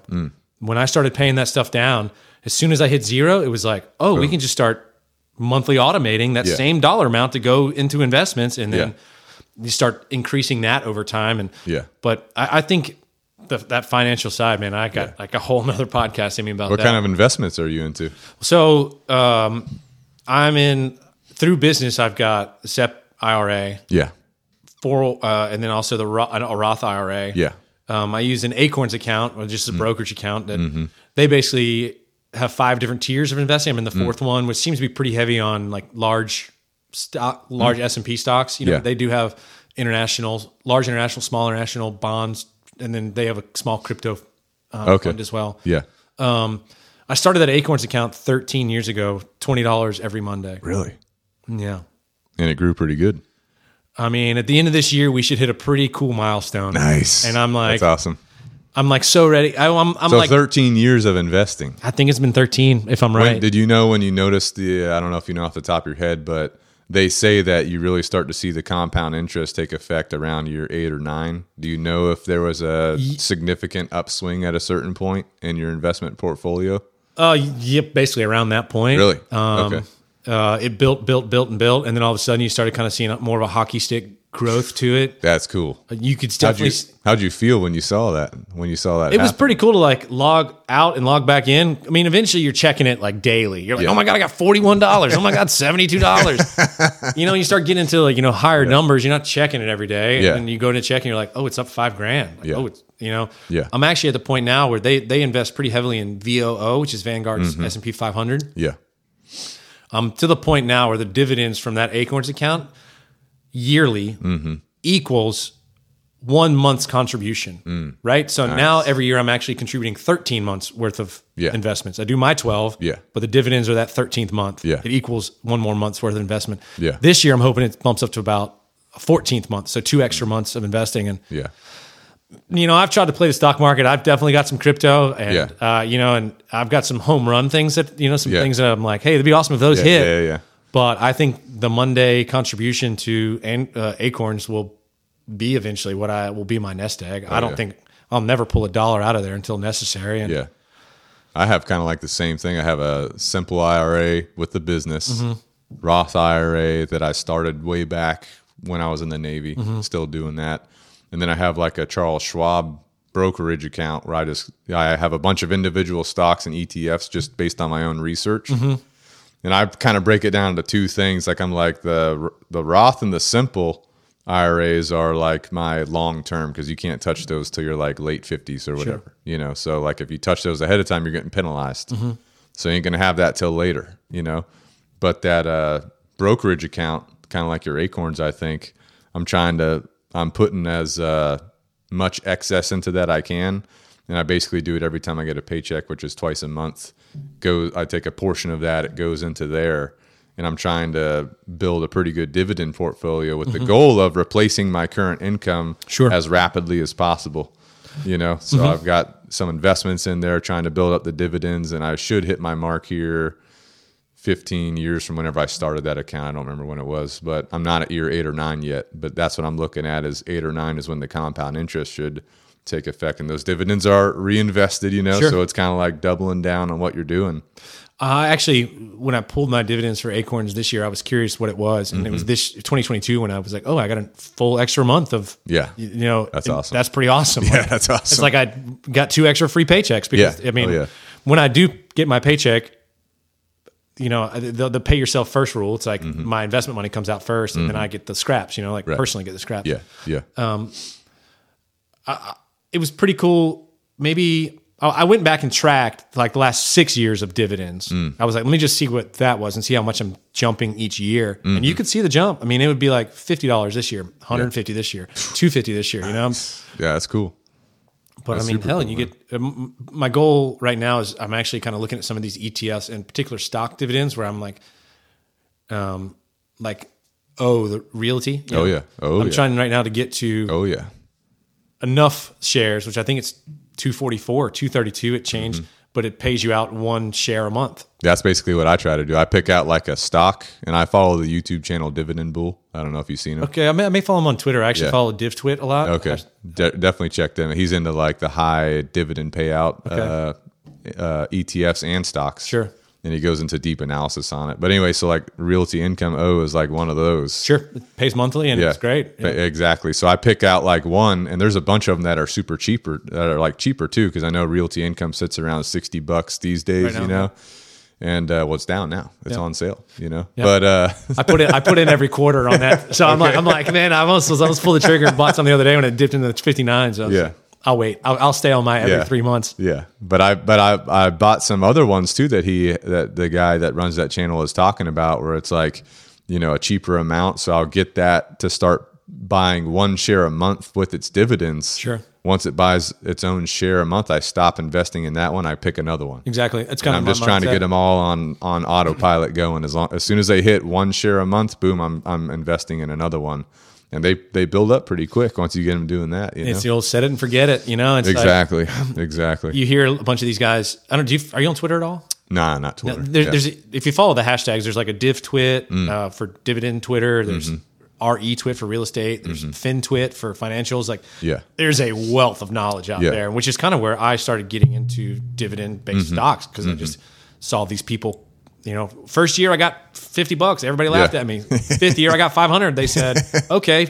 Tenth year I got five grand. They were Right. like, "What are you doing?" Right. You know, so I was like, I just need to start. And at Yeah. Mm-hmm. that one point, I was like, oh, I just want 100 shares of VOO and 100 shares of SCHD and JPEI. You know, all the all the basic, Mm-hmm. all the big names, all the big name Yeah. funds. Yeah, And I'm still working towards that, but Yeah. you know, then I started thinking. I saw this one guy be like, well, if I get to 244 shares, I'll get one free share a month of O or dividend wise. Mm-hmm. Right. I'm like, man, maybe that's what I should go after, and then let it just kind of set it for the next 30 years. I right, mean, right. at some point, it'll double up. I mean, it ain't a get rich quick thing, but it's like if you do the math, it like makes sense. Sure. You know but what, I'm what, what is good get rich quick? I mean, because we've all tried them, right? I mean, I mean, you would think that real estate's get rich quick. You know, that's what most people want you to believe. Sure. I don't really think that's. The, I don't really think that's it. Like I said, me and my wife were looking into Airbnbs for a while, but it's like to me, it's just too much, too too many things, too many things going on. no, and I think too, like when you have a business like like you do, that is it, that is generating that's generating good flow of cash. Right. Like why would I'm not saying why would you go take that on? Right. But it's almost like why wouldn't I just focus this a little bit more? Hell, I can go do five more dogs a year. and Exactly. make the same net profit. Or Right. I could go buy rent 100 more ovens a year and Yeah. make the same net profit. And it's like I mean, Patrick Bet David, you know who that is? Valuetainment guy. yeah, I, I feel like I've seen stuff pop up more and more on I used to, I've watched him a lot when I was building the business. I was watching him a lot, and uh, one of the things he was talking about was like, hey, you know, a lot of a lot of entrepreneurs they have like five, six, or whatever ideas. Sure. How about you focus on one, get that stream to be solid. Then, if you wanted to, you could move to another one.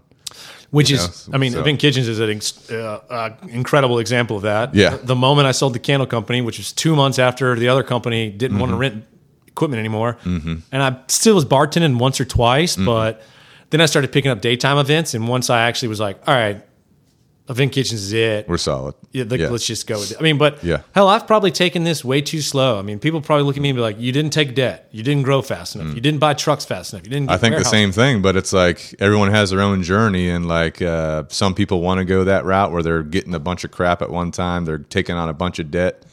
You know, obviously you're not that. I'm not that person. I don't have any business debt. You know, I mean, you're I- house hacking, right? Yeah, exactly. So it's like I will at some point when I build more building space for the training. That'll definitely be the the big debt that I'll have to take on for that, which I'm okay with. You know, making that calculated risk. But I was never one of those people that want to like go in like head first and having a bunch of debt. No. Which a lot of people are like, you need to do that, you need to do this, and it's like everyone has their own path, and it's like what you're comfortable with, and going at your own pace. you Agreed. know? I kind of ran it from a I'll buy the equipment Mm-hmm. when I sell it. So like I, like I said, I get those lists going into the seasons. Mm-hmm. There'd be some weekends where, especially in the beginning, when I had six ovens, but I'd rent eight of them out, Mm-hmm. and I could see four months down the line, oh, I have eight going out that day. Mm-hmm. Oops, I just booked, booked another oven because these caterers aren't talking to each other. They don't Oh, know. yeah, So like they're yeah. Mm-hmm. just sending in their orders, and I'm not telling them no. I only have six. I'm saying, oh, you need eight that day. I'll wait and see. Ooh, I got another one three weeks later with eight. All right, I'll buy the two more. Mm-hmm. And I know that when I buy the two more, I've already got four rentals on the books Right. to pay for those things. Right. Chances are by the end of the season, another weekend kicks up, and but I, You're definitely putting them to use as you're getting them. Oh yeah, and it was almost whenever I buy stuff, there's it has already been it has already been rented before it has been purchased. Yeah. I'm not buying things with the hopes of them being rented. yeah. Never. Yeah. You know, and I think that's how I was able to stay ahead of the debt game too, because Yeah. I knew I was having thirty percent returned in Yeah. a month. Yeah.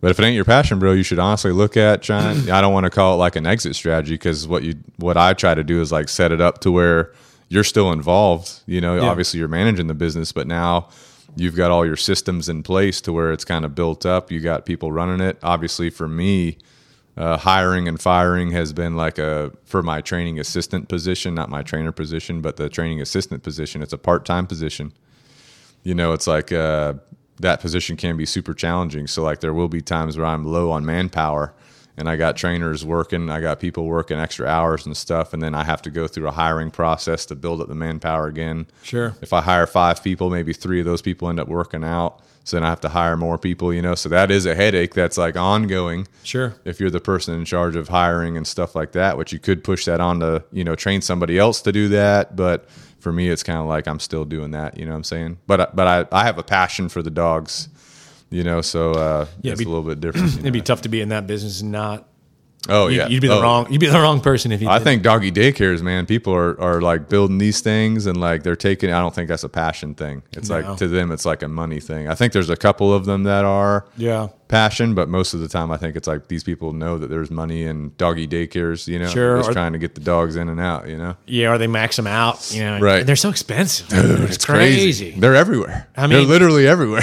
like go, just just to go drop your dog off for a couple hours for daycare. You're like, Yeah. forty bucks. Like, Yeah. oh, okay, all right. Like, I get it. Get the money if you can get it. Like, and we were going to Dog Tired on Johns Island for a while. yeah, I think this was called Dog Tired. yeah, it just got so expensive for daytime shit. I'm like, yeah.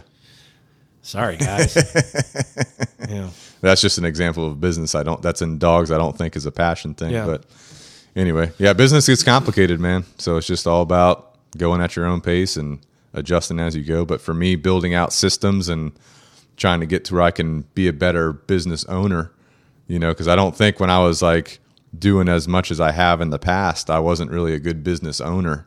So I wasn't able to take care of the people that were working for me that good. But now n- where I'm at right now, I'm a better business owner. I'm still doing a lot in the business, you know, because I think uh, like some big entrepreneurs I've talked to, they're like, you need to get out of working in the business and work on the business. That's what they say. Sure. So I'm still like in the business working. I'm still working on the business. I kind of like where I'm at right now, but I know to take better care of my people, I need to be more on the side of like being on the business than in the business. sure. So, you know, so anyway, it's complex. It is so complex. You know, Complex. I, I do. There's no right answer either. No, there's not. I mean, I think I'm aware that I need somebody in the truck with me. You Yeah. know, if I can get somebody in the truck doing those extra hours, then Yeah. I'll be fine. You know, it's just depends on where I want to take it. Yeah. Good to go, bro. Yeah, man. Well, appreciate your time. Hey, this was awesome. Coming out. Yeah, it was really cool. Real quick at uh, before we wrap up here, the podcast is sponsored by Canine Revolution Dog Training and Canine Revolution Apparel. So we do have the the apparel. nice. So if you want a good to go shirt, you can go to Amazon, check that out. If you need dog training, you can hit us up. We'll help you out. Also, Event Kitchen with Mark. Yeah, if you guys need some ovens or rentals, you know, let me know. Yeah, and the and the Charleston area is your primary, right? Yeah, I mean, we worked Charleston, but I mean, I was in Polly's Island yesterday. I'll be back in Myrtle Beach tomorrow. I was in Savannah a couple times last last couple weeks. Yeah. I'll if it makes sense, we'll go. You know, that's kind of been my mentality. Although this is the year of saying no, so if your event does not fit in my schedule, I ain't doing it. You got any major uh, endurance athlete events coming up? I don't. I got a buddy who's doing the 29029. Yep. And I was chatting with him and You're I- coaching I got him. the itch. Yeah. You're coaching him. I got the itch to like do it again, but uh, no, I don't have anything this year. I think Jess and I are going to go hike out in Colorado for Nice. We've got like a meeting her family out there. Yeah. Mm. The last two years we've done some really cool like 40 mile through hikes. We did one in Colorado and then one in Washington State and Yeah. those are a lot of fun. Like 5 days camping overnight. Oh, yeah. just, you know, point A to point B, no loops, just in and out and Yeah. but no, nothing uh, this year. This year, kind of, the last two years have been good. This year, I'm kind of taking it easy and do some traveling, visit some family, and then Mm-hmm. I don't know. I think that challenge that I'm looking for, it may be that I do just like doing those physical exertion challenges, Yeah. you know, and maybe that's what I just need more of those in my life to like. Yeah. I don't. know. I- I'm an You athlete. ever you ever hike the uh, Palmetto Trail? You know that one? no, but I know of it, right? It's Yeah, like- it like goes the whole state. I'm pretty sure. Yeah. From uh, I think like low country all the way up to Greenville. No, I've- I know they do that. There's a bike trip, and they also do a, a road race that they do. Oh, Hmm. really? the Palmetto 200, I think they do. They basically start at the upstate and then finish on the coast. And I have not done that, Yeah, that'd be easy for you. I guess, right? I mean, I'm definitely not in you shape do that for in a it. day. You know, Any of those things you got to train for, you know? It's like, uh, you still got the bike too. I do have it. Put some WD forty on it. yeah, you'll be I good to need to- go. it needs to go back to track is what it needs to. So good to go. I did like hearing you talk about how your ovens were made in America, Yeah, and we support America. yeah. So these uh, these drinks right here, Clean Energy, made in America, sourced in America, uh, made by Jocko Fuel. So Jocko Willenick, right? Yeah, Jocko Willink. Yeah. So if anyone wants to support themselves and support America, they can go to jockofuel.com, use uh, promo code SINGER101 for 10% off. You'll be good to go. You'll have the clean energy and you're supporting America. Nice. So but anyway, thank you, Mark. Appreciate Yeah, it. man, I appreciate it. Thanks And, y'all uh, for coming here. And yeah, absolutely, man. I'm Thanks excited for having it. us. I'll Yeah, say, uh, when I listen to Jess and your podcast, one, your voice on radio or on podcast is like top notch. You like it? and Jess's too. I mean, well, you you obviously have like a, a tone to your voice that is Mm. very easy to pick up audio wise. And I was actually thinking yesterday, I was like, I wonder if he sings at all. Do you sing at all? In the shower. No, I mean, Oh, yeah. but like, not, you've never like. Oh, not for like. Oh, I have done, I Choirs have or- done karaoke. Okay. I have done some karaoke. That's not good. no, it's not. I good. miss some of the notes as my as I Fair have enough. to get up in the uh, Nope. pitches or whatever. That you is know? because you're in that lower register. Yeah. no, I just was thinking. You hear podcasts and like uh, it can be tough to get through the podcast Mm. because the actual person speaking doesn't realize they don't have a radio voice or it hasn't been trained. You know. Uh, Right, right. but no, actually, the quality is super, super good. And Appreciate. Well, that's Ben, the audio engineer. oh, awesome. Ben's kind of the jack of all trades. You know, he's creating the uh, social media videos. He's recording the videos. Okay. He's engineering the audio. He's editing the videos. It's a full time job. I come up. I come up some with some uh, crazy ass ideas, and he has to like put them together. You know, It's good to have Have that you guy seen on the your car team. wash video? Have you seen the car wash video? I don't think I've seen. Bro, I'll have to send it to you. Okay. we can do a rerun on your truck. We'll, we'll wash your box truck for you. what do you guys do? Just video it? yeah, we're just basically in uh, speedos washing the uh, washing Oh. the truck. So Oh, fair enough. I've not seen that. I definitely have not seen We'll that. definitely send it to you. but uh, we did just uh, expand the production team a little bit, so nice. because the uh, the editing that he's doing is a little bit out of hand, so we had to bring another guy on part time. Sure. And uh, he's actually an alumni from the dog training. Oh, right on. So he's on part time. Hopefully, we can grow it a little bit and get some more work for him. So I mean, just doing my fishing videos. I mean, I'll spend eight Dude. hours editing. Yeah. I mean, it, people don't realize it. They're like, "Uh, put out more videos. I'm like, man, it took me three days in the field filming and another eight hours in my house yeah, for literally no money. I've been doing this for years for no money. It's just me trying to build like family videos. yeah, That's it. That's your passion project. That bro. is it. You know, it's actually the last two big hikes we've done in Colorado and Washington. I did basically a, a daily vlog of the trip. So you can see us hike all Mm. You five post them on that same channel. Oh yeah, Yeah. yeah, And um, the the the the Washington State one. When I as soon as I got back last fall, uh, my guy Nick moved out of town, so I basically started running the business on my own, and my YouTubing has gone down. oh gone way down. But the first two days of that hike are up, but the five days from Colorado are up. nice. Last And year, two years ago. your YouTube channel, Redfish Bluetail. That's right. Yep. That's all it is. Yeah. That's it. That's it. You got your hat. Got my hat You're on. good to go. Yeah. That's- We got some merch too, yo. You can't buy it anywhere because we don't advertise it. But Need to get that going. Got to There you get it go. going. It's another another revenue stream, maybe. Yeah. There's not as much money in uh, like apparel and stuff as people think there is, you know. No, no. I mean, these hats are 15 bucks. I bought a thousand of them. They're 15 bucks a pop. Yeah. Something like that. Yeah. Anyway, Maybe a hundred. I don't know. It yeah. was a lot. Cool guys, I Yo, appreciate thanks, it. Mark. This is Pack Talk Podcast, and we'll see you guys next time.